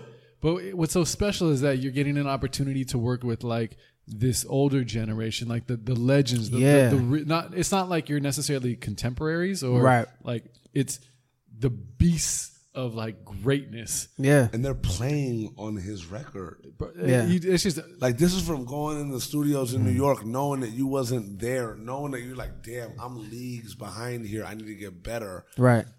And you you going in with a legend Yeah. and having fucking icons Right. brought in Icons. to play No. on your record. literal icons. Like you come full circle here. And I fam. can, By the way, everyone is like rock and roll Hall of Icon. Famer. Like that's it's crazy because the Eddie Van Halen record, I kind of like played it out on synth what I wanted him to do, and he like copied me. Like, so it was like dope. It was, it- and then he like killed it and he added his own crazy stuff. But uh, yeah, that was just like a, that was That's those were the moments. fucking insane. This this had to be a whirlwind of a period for you, dog. Yeah, that was a good. It was like two and a half months, so it was like it was dope. It was dope, and and LL, he paid me, and he like man, it was cash. You know what I'm saying? Like Lit. he's he's a good guy, man. Like that's a that's somebody that I hold near and dear to my heart forever, man. He's like it's like a big brother. He taught me a lot about like just life and like running your own business and like stuff like that. So after like Scream and Shout, and after I did this LL Cool J Authentic album, I was just like It's just after LL's authentic album. You know what I mean? I was just like, man, I'm dope. Ah, Yeah. humbly, humbly, yes. very humbly though. There you go. I was just like, man, I like, don't give a fuck how humbly it was. You're dope. Yes, I'll be cocky, bro. You're fucking ill. yeah, yeah. And I was just like, you know, like what else can I do? Like, the only person I haven't worked with like is Hove and Beyonce. It's like at this point, you know what I'm saying? So I was just like, you know, what else can I do to like just progress more? You know what I'm saying? And uh, I just that's when I first took my first, first, first, first, first stab at like uh, at being like a solo artist. So I started like making songs because because literally all those songs were me on the hook, and then they just, he just replaced it with somebody Yeah. else. But a lot Yeah. of times that he kept me in backgrounds or like Yeah. whatever, Yeah. you know. And I was telling them how to sing, and I was like, I might as well do it for myself. So. So I'm at a party. I'm dating this girl, and uh, and um, this girl she introduced she she she brings me to this party with her, and I'm in the party and I'm in the kitchen, and this dude bumps into me, and I push him. And I'm like, "Yo, dude, get the fuck off me, bro!" You know. I'm like, "Where are you going?" And he has a camera in his hand, and I turns around and it's my dude. This this guy I know from St. Louis. His name's Steve. And I was like, Steve, what you doing here, dude? He's like, oh, I moved here, man. What are you doing here? I'm like, I live here. And so we met at this party. Yeah, we met at this party, and then we just. He did my daughter's first photo shoot. I do a photo shoot for my daughter for her birthday every year. Wow. So he- Yeah, so I didn't know he was even in, living in LA, and so uh, we we we saw each other at this party, and then we just exchanged numbers, and then that was around the time where I was like doing my solo music, and then he hit me up, and he was just like, and see, yeah, that's how Blessing C started. So then he hit me up and he was like, "Yo, bro, I heard the music you did on your SoundCloud. It's just dope. Like you should, you should, you should shoot a video to that shit." I'm like, "Man, hell no! I'm just doing this shit for fun, like just to get this extra like creative energy off me. I got a lot of energy. You know what I'm saying? Like, he's like, "Nah, dog, you should really shoot a video." And I was like, "You'll shoot my video?" And he was like, "Yeah." I was like, "To my song." He's like, "Yeah." I was like, "Really?" And he was like, "Yeah." I was like. Oh shit. Okay. I, I mean, I guess why not? You know what I'm saying? So, so then we're like, once I shot my first video, I think we shot like four. like we just went ham. You know what I'm saying? Awesome. And From I was your going da- hard. From your daughter's first photo shoot to, to, four your- videos. Your, Yeah. yeah. yeah. And and this dude bumped into you. You you push up on him like a thug. Like what's up? Watch the fu- watch what the fuck you going, dog. Yeah, I think I had on like some all white you vans or don't something know like me, that. bruh. Don't scuff my shit. Wait, Steve, Yeah. dog, is that you? Yeah. What the? That's lit. So, so yeah, so that's kind of how we like came together and shit. And then wow. and then we started this thing called Blessing C, and then like, uh, and then he was always like shooting girls, and a lot of these girls in L.A. they come out here for one thing, but they end up doing another thing. Mm, You know what I'm saying? Are they are they come out here and they're doing one thing, but they really want to do something else? mm. Yeah. So like, and that's what I've noticed about women, or just people, period, like men and women. Yeah. But a lot of the girls, especially like all these models and stuff like that. So like, he worked with a lot of models, and he was doing these like videos in his apartment. They have little creative expressions they want to get out too.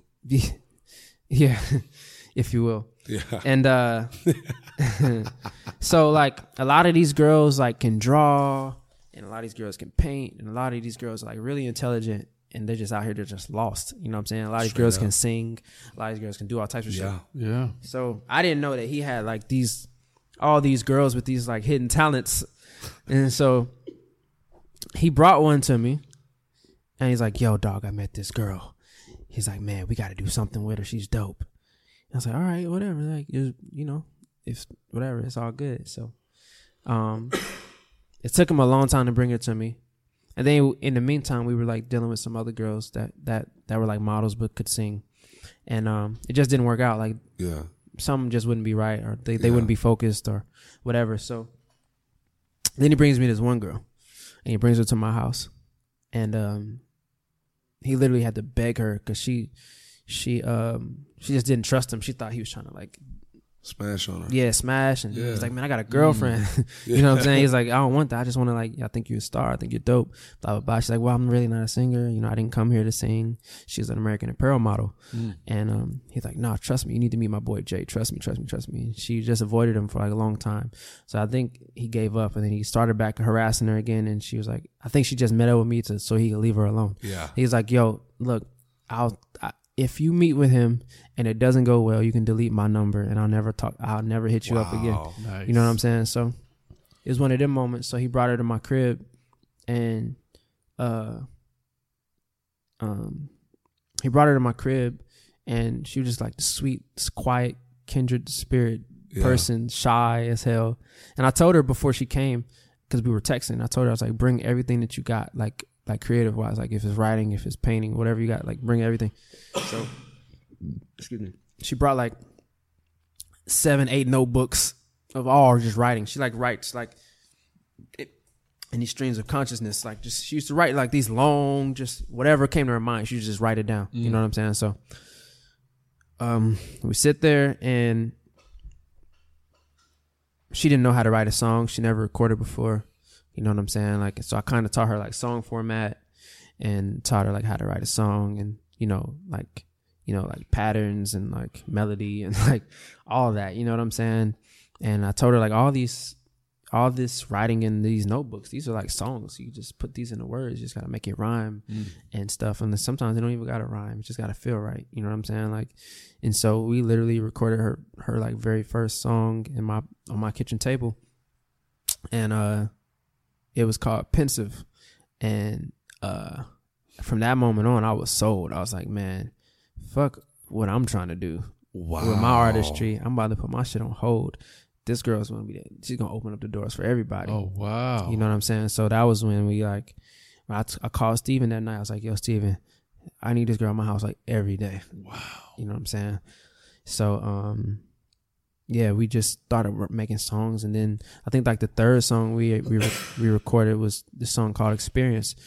And, um, that was like just my favorite song. You know what I'm saying? Like that was like throughout the whole squad, like that was our favorite song. Like out of all the songs, she only had recorded maybe three or four or five songs, but out of all the songs, like Experience was like the one that everybody loved. Wow. It had this just ill bounce. And at the time, Lorde was real big. Mm. And I was like, man, I got my own Lorde. And she's way cooler. Oh, you know what I'm saying? So it was like, that was like our first time, like, you know, just having an artist and like and you were developing her developing her. Yeah, Fully. Yeah, fully. Yeah, yeah, from scratch. So from uh, stream of consciousness and 18 notebooks to fucking making songs. We was making jams. experience. Yeah. So then, you know, uh Kanye West has this casting call for his Yeezus tour. And um part of his part of what he wanted for his girls, he wanted American Apparel models. So um the girl I'm working with, Kacy, she was an American Apparel model, so she got called in to audition and then she made it as one of like the little Yeezus girls. Oh, You know what I'm saying? So but this time we were going like really hard recording, you know, so it was kind of like bad timing yeah. because she had to go on, she had to do all these long ass rehearsals, and then she had to go straight from rehearsal to just on tour. Wow. So in between rehearsals, we would record, and in between like um, in between rehearsals, we recorded. And in between like her being back in town, we record. And so while she was on tour, uh, um, we released this video um to experience, and um, we told her don't say nothing to nobody. You know what I'm saying? Because she was around like Yay and like all Mm. his boys and like you know music people, Def Jam staff, all this stuff. We was just like, don't say nothing to nobody. Just just release it and just keep it to yourself. You know what I'm saying? And um, because Ye was always one person I wanted to get to. Like he's one person that I, I just had at a high level in my mind and in my heart, and I was like, one day I got to get to this guy. So uh, so yeah, she we released a, we released that video on on Thanksgiving 2013, and uh, um, that was a moment because I had got all these models that I knew, and I asked them for their um, username and password. That's when Instagram was just popping. I got their username and their password, and I was like, "Let me put this video. We have we have like this little 15 clip second clip of experience." And I was like, "Let me put this video on your Instagram. You got to keep it up there for 24 hours." I was like, "And then you could change your password. You could take it down, whatever." But like, you know, lit. and so I think I had like all these girls' name written down. It was like me, Bobby Brackins, and Steven. And we had all these girls. Like he had girls, Steven had girls, Bobby had girls, I had girls, and I, we had all their Instagrams. And we just like had all their passwords. and, and there was no Instagram DM, so there was nothing like to look at. Yeah, yeah. So like uh so we took their shit and we, we posted the video on all these girls' passwords. I mean, on all these girls' Instagram pages at the same time. So it was just like a blackout of just like Kacy's face on everybody's Instagram. You know what I'm saying? And so we had the video link, and we put the video link in everybody's bio, the YouTube link. Smart. So that was like our guerrilla like That marketing. was a full I love that. guerrilla assault right there. yeah, and you know, all like Hundred percent. with all the women, my our thinking was like, you know, all the all the, all the women are like the tastemakers because like they get all the dudes, like Yeah. you know, like all the dudes, all the powerful dudes follow bad bitches. You know what I'm saying? So it's like if if your favorite bad bitch is posting this video and you're probably gonna be like, hmm, well, what's this? Like, why she posting that? And you see it on the other six bad bitches that you follow. Right. You're like, wait, Right. what's this? Right, right. What is this? So like that first night, I think we hit like a couple thousand views, and we're just like put it out just through our our little network. You know what I'm saying? So like it was lit, and and then like that first night, I remember Swizz Beatz reached out. Um, and he like um, wrote in her comments. He was like, "Yo, I never thought about having an artist, but if I did, it would be somebody like you, Wow. right?" So I was like, "Damn, we on the right path." You know what I'm saying? And uh, and we was just geek. You know what I'm saying? I was back. I was back at home in St. Louis. You know what I'm saying? Wow. So I'm back at home in St. Louis. Kacy was, I think she was in Phoenix, or maybe she was here. I don't know, but I know I was, I was gone. So we were just like on cloud nine. Oh, Kacy was on tour. I'm tripping. So um, so boom, I go back to L.A. and um, she gets off tour like I think on Christmas or after a little bit after Christmas or right before Christmas. But um, we all made the decision because she's supposed to go back in like January or February. We all told her like, don't go back.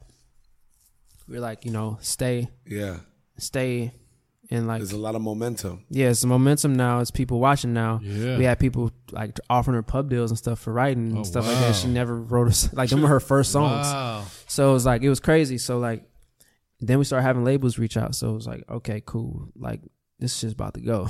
you know what I'm saying? Uh, we are just like stay. Um, we're like we'll we'll help pay for food and whatever you need. You know what I'm saying? Like Yeah. it's all good. So she didn't go back on the Yeezy tour, and then And you um, guys were supporting her lifestyle. Not really supporting her all the way because she had checks from touring, Okay.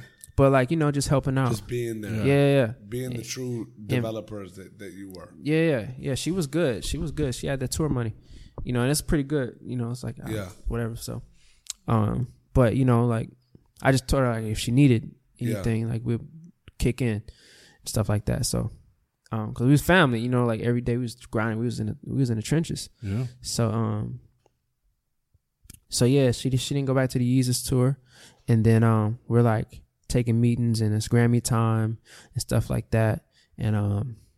I think February 2014, she did her first show at at the rock at the uh what's that place called? Viper Room. Mm. Room. Yeah, she did her first show there. We- Nice. so what happened was this crazy story. Um, fuck, who was that? It's crazy. It's crazy. So, Bobby Brackins. So this girl named Caroline. I'll get to that later. She was supposed to perform that night. She couldn't do it. She didn't have no music prepared. So she asked my boy Bobby Brackins, did he know anybody who could take her place? Of course, Bobby did. Bobby, yeah, because Bobby He- was with us. He had the experience. Yeah. So so he suggested Kacy. So Kacy got the got the uh, got the spot. So that was Kacy's first show. So we called all the A and R's that were reaching out. We called all our friends, all the models, all the people. We wanted it to be like a big thing. You know what I'm saying? And like everybody was already hyped anyway because she had like a crazy buzz online. So so her first show was popping. You know, like the whole like all, all all our network was there, and I was nervous as shit because it was her first time performing like live in front of people and shit. So she killed that. It was dope. You know what I'm saying? I think the Yeezy tour started back in February, and so then literally uh the next week we had a show lined up for her in New York during Fashion Week in New York City at this at this place called the Box, and um we rented it out. We did our own. We put together our own like Fashion Week party. You know what I'm saying? We had Zen, Wild. we had Zendaya hosted. Wild. Uh, we had Nicky Diamonds. Um, we had Nikki Di- Nicky Diamonds paid for it. That's shout out to Nicky Diamonds. That's the homie, man. So Word, we had Nick. real. We had Nick pay for it, and he he just was like he just believed in what we was doing, so he Yeah, paid for the amazing. party. He bought the up. bar out.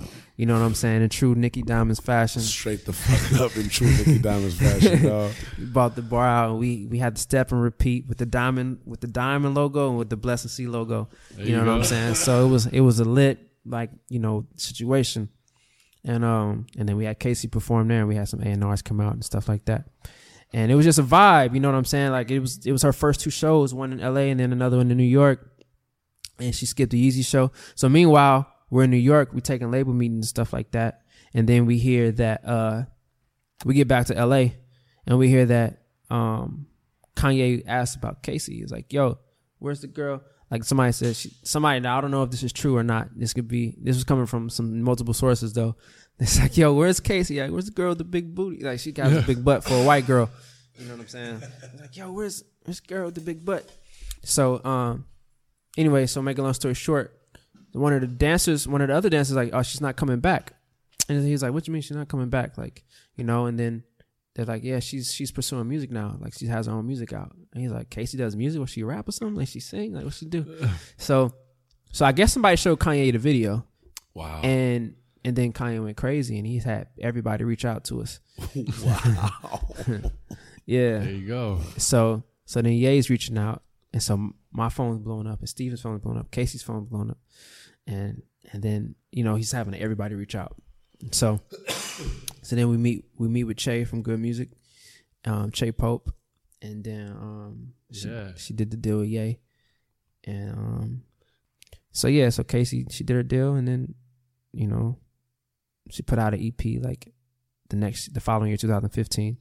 So but I I became less and less involved with that as as she grew as an artist. She started working with other producers and like working with Rick Rubin and all these different people and doing a thing, you know, Jack Garratt and like all these different people. And you know, I, I for me, I just wanted to be in it just to see her grow. Yeah. Yeah. You know what I'm saying? Like I didn't, didn't want to hog the production Yeah. and all that. I did it as a boss, as a CEO, just to like you know, I want to have other artists, so so my And artists you, can and grow. You just kind of came in from that LL situation where he's kind of schooling you on the game of yeah, your own business and your entity. And do you think do you think that played a role in the way your mindset was, or was it just kind of like that's at the time where you were in your you know in your being? Well, he didn't play a role in my mindset as just having a label and ha- have my own label and having my own artist, but he played a role in just he's just a boss. Yeah. He's a boss, boss. Like he runs his own. He runs everything. You know, like LL Cool J Incorporation or whatever. You know, like he's he he runs everything. He runs.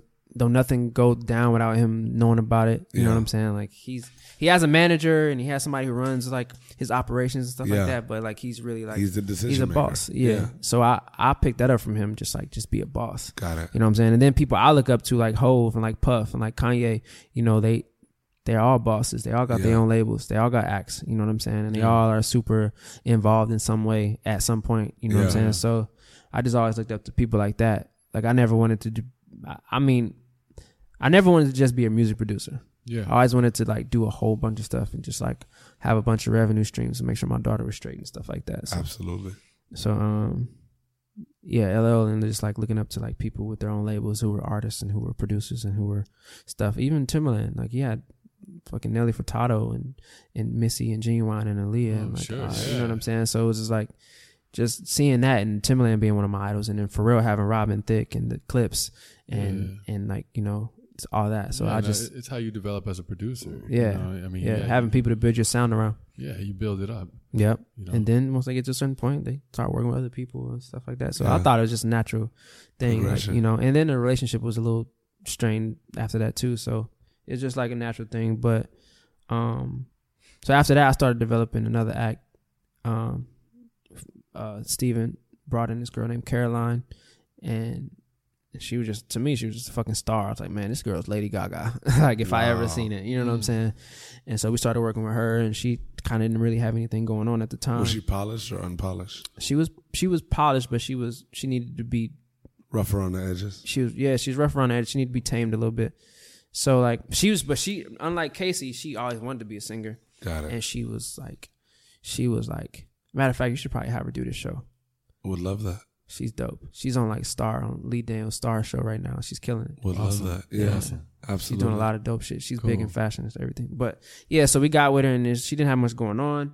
And she's like, you know, I just looked at her and was like, yo, man, I already know what we can do. If we did what we did with Kacy, I already know what we do when we get with Yeah, you. You know what because I'm you've saying? done it before. Yeah, you want to see, like, you, this is what your only dream you've ever had. Yeah. You know what I'm saying? And you have this huge personality. I was just like, let's get it. So my, my, um, my boy Steve had the relationship with, with the people at Next Model Management with Joe Wickenfield and Faith Kates and all them that, and he, you know, he hooked it up to where she got signed to Next, and um, and you know they got like Rita Ora and Theophilus London, Mm. Pharrell, ASAP Rocky, and a bunch of people, so they know how to like brand the artist, Yeah. a Yeah. musician, and make them like a brand. Yeah. So that was like our thinking with that. So we got her signed to Next, and they just immediately helped us out the gate, just get her like out there. You know what Yeah. I'm saying? And um, man, it's she just fucking just took off like a rocket, man. Like quick, you know what I'm saying? Like still, I haven't even really put music out. It's just like, but she's like everywhere. You know what I'm saying? And it's like, so that was another one. So then after after you know, working with her and working with Kacy, I was just like, man. I'm doing this for everybody else. I need to do this for You got myself. that itch again. Yeah. That's- You got that itch that itch is coming back. But again. now, but now you're at the, you're at a point where like you've done it. Like you you you've done the producer to the to a to the highest level. Yeah.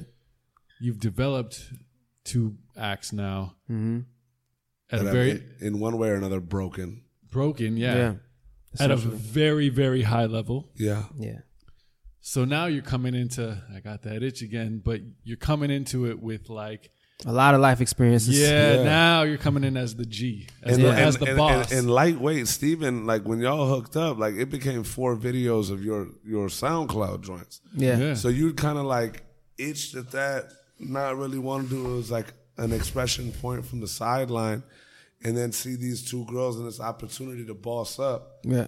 and then have them transpire as they do, and then it just becomes the Yeah. itch again. Yeah. So yeah, it was almost like proof of concept, man. Mm. Like Uh-huh. you you you know what your ability is, and you know that it works, yeah. and it like multiple times. Like you're Yeah, like, yeah. okay, like, One time it could be a fluke. yeah, Yeah. but like multiple. Okay, this is actually like real.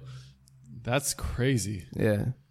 So yeah, man. So like, so after after I just seen like you know what I could do for other people, I was like, well, I need to probably use these same connects and these same stuff Do that for myself. do it for myself. So that's when I just kind of went back in my hole and I just started just making music at the at the house and I um Back to the core. yeah, just on the kitchen table, man, just making more songs. And then um I think the first song I released was like Hotel Cost. And we sh- me and Steve we shot that video like at a, on a random day. It's on Hollywood and Highland train station. And um it was lit, man. And then ever, ever since then I just I told myself cuz I had did it before and I tried to do it Yeah, man.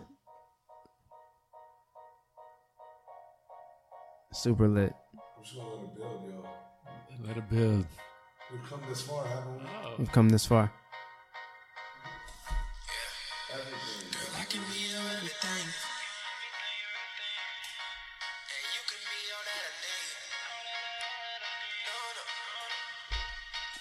I buy you everything.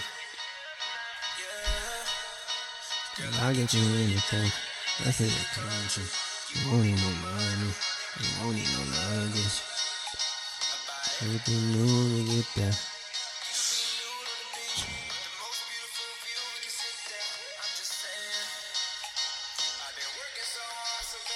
I ain't playing. That's what I'm saying, man. I feel blessed. I'ma spit it all till I Hey, yeah. I had to let that shit drop. Oh, what does uh, what does that feel like for you? Like going from someone who hated their voice at one point to Now I'm obsessed with my voice. I listen to it all the time. yes, we got there, Nushi. Mama! We got there. yeah. Like, what does that feel like for you to to do this as a you as an artist, as a producer, a- a- a- the culmination of this to see how far you've come and and this is where you're at. it, you know, I'm like a visionary, bro. I f- still feel like it's a lot of times I haven't Better done fucking enough. believe it, dog. Yeah. So like You where I'm at now, believe it, it's just like I feel, still feel like I'm at the bottom of where I want to be. I love that. You know what I I'm saying? love So I feel like I got a lot of work to do to get to like Mm. I got a lot of stuff that I want to do, even outside of music, just like in fashion and design, because you know I like drawing stuff like that. So it's like I want to like design hotels. That's a lot of stuff that I want to do with like the Blessing Sea brand and stuff that I just can't really do yet right now. Yeah. Yeah, the So- foundation set up for everything. Yeah, yeah. So I, as excited as dope as as it is, um, I always just feel like I got more work to do.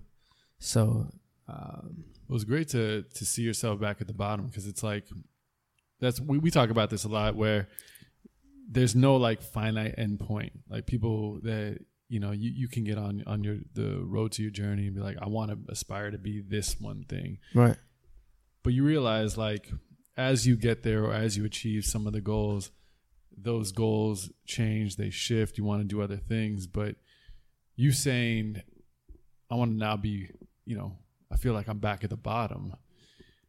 It's like that's actually where you thrive in all this, yeah, you know, um, and putting yourself there among all these different like avenues is like it, it's almost that that's where you need to be to to become successful. That's the only. That's not the only, but I feel like uh, the times where I felt like I'm like I made it, I slacked. Mm. So like Wow, I had to condition my mind.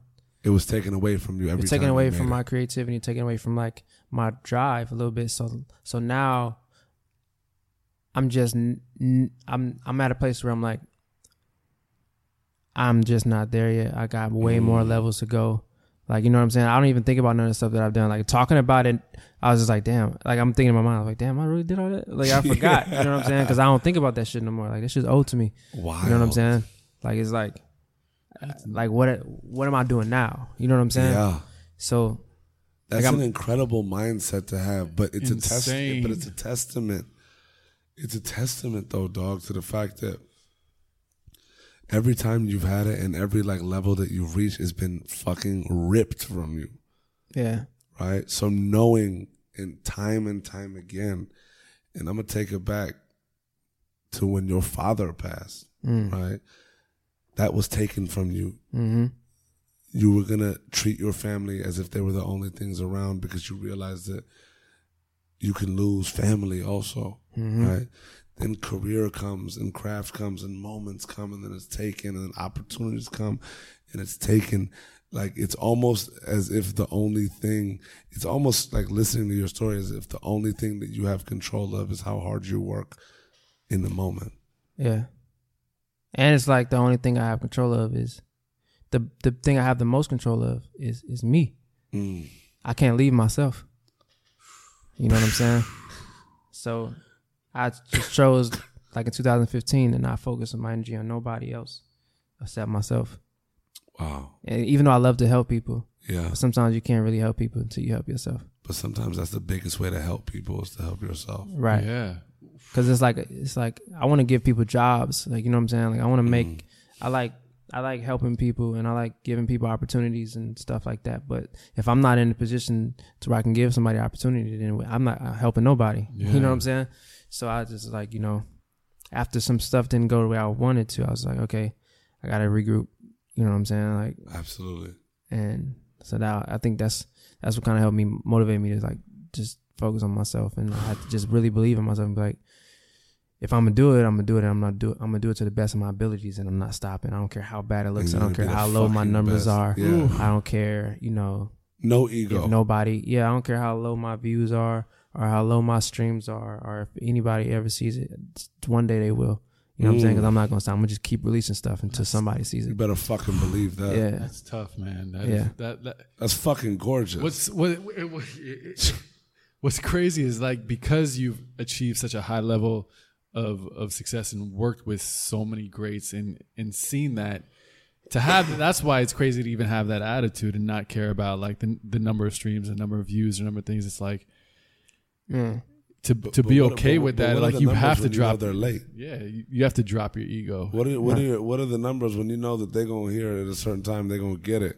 You Yeah, they gonna get it later. You, Yeah. you're just gonna be fucking beyond that. Yeah. That's how I feel now. It's like going So back right to now- Akon. He's like, hey, if he doesn't sell it that beat to to Akon, he'll sell it to someone. Someone will get it. Someone will Right. You know what I'm saying? Yeah. Why am I worried about what y'all think about me now? Like, just wait till y'all find out about me. I'll be fucking ten leagues ahead. That's a cr- that's that's. And then y'all crazy, have a plethora to look at. that. Man, it's hissing that laptop, bro.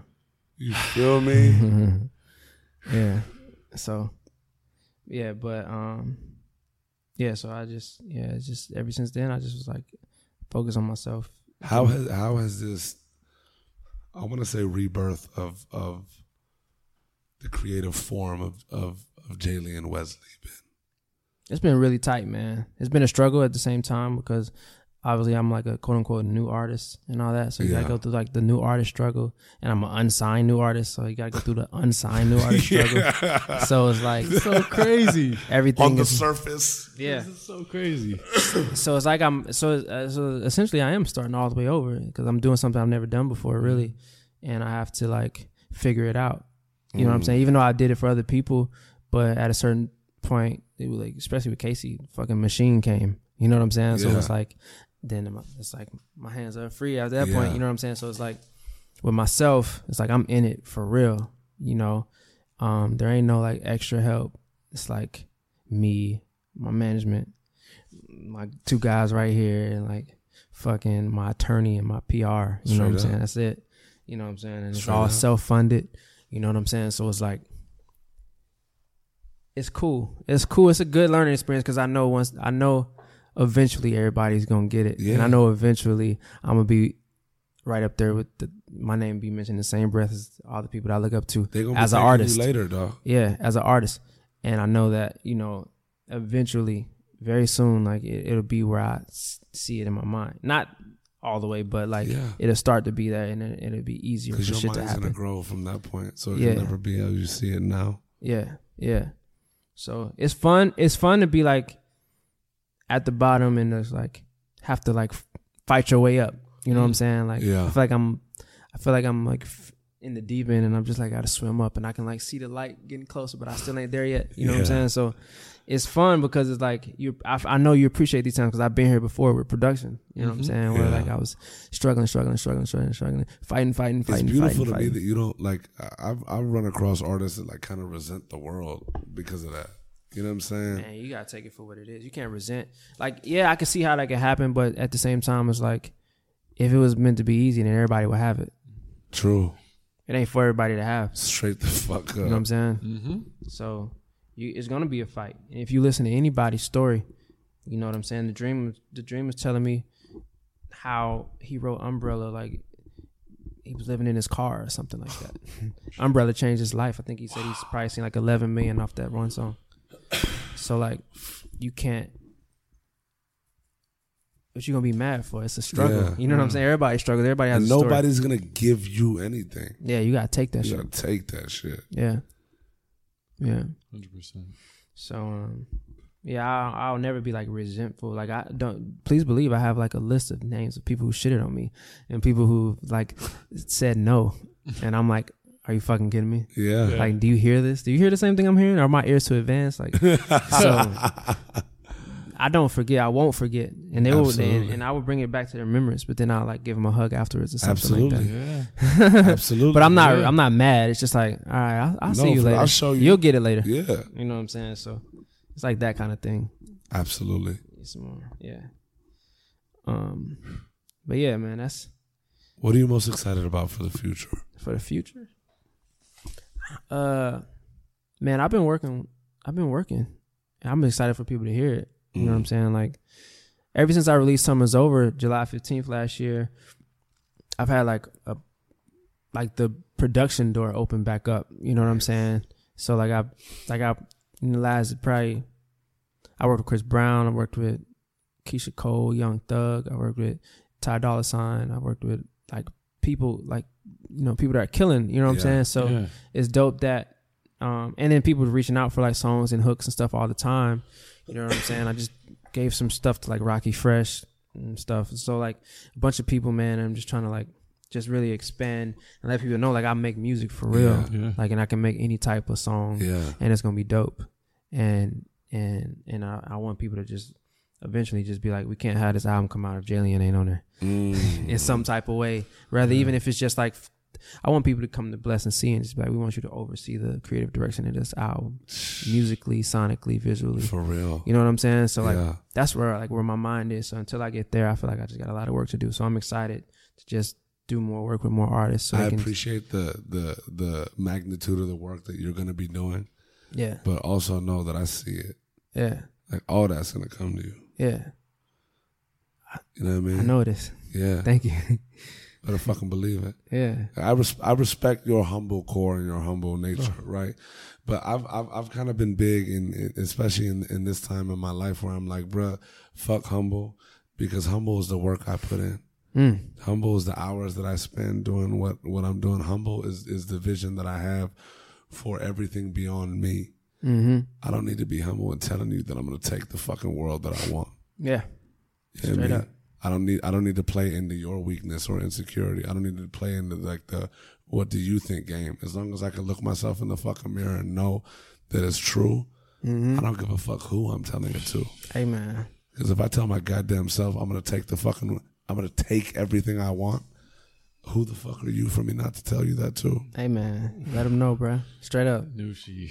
For New real. said it, I didn't. Off top. I'll, say- I'll say it for you. Yeah. I, I've said it a couple times. I've said it a couple times when, when he's bru- when he's brushed off fucking like smash gargantuan records. You know? But I'll look. I'll let you be humble, and I'll be the one that said, "Look, I'm gonna be Jalen for a second. Yeah, the song was fucking beautiful, and it was fucking beautiful. You know what I mean? That's dope. For real. But my brother, look, like on Yeah, some man. trill shit.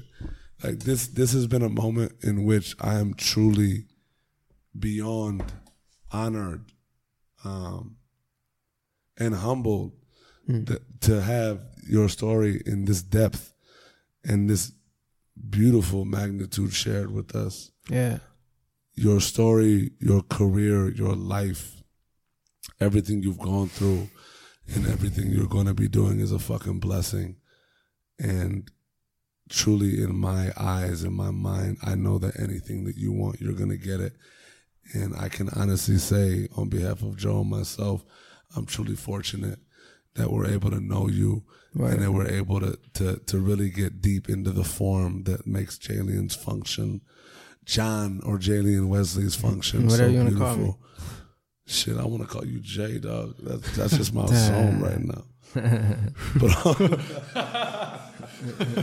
but on some trill shit, like it's truly a blessing and an honor, Absolutely. and you have one of mo- one of the most beautiful beings um, that I have ever come across. It's crazy when you think about it because um, I truly believe that I know an artist will win when the world wants to see them win.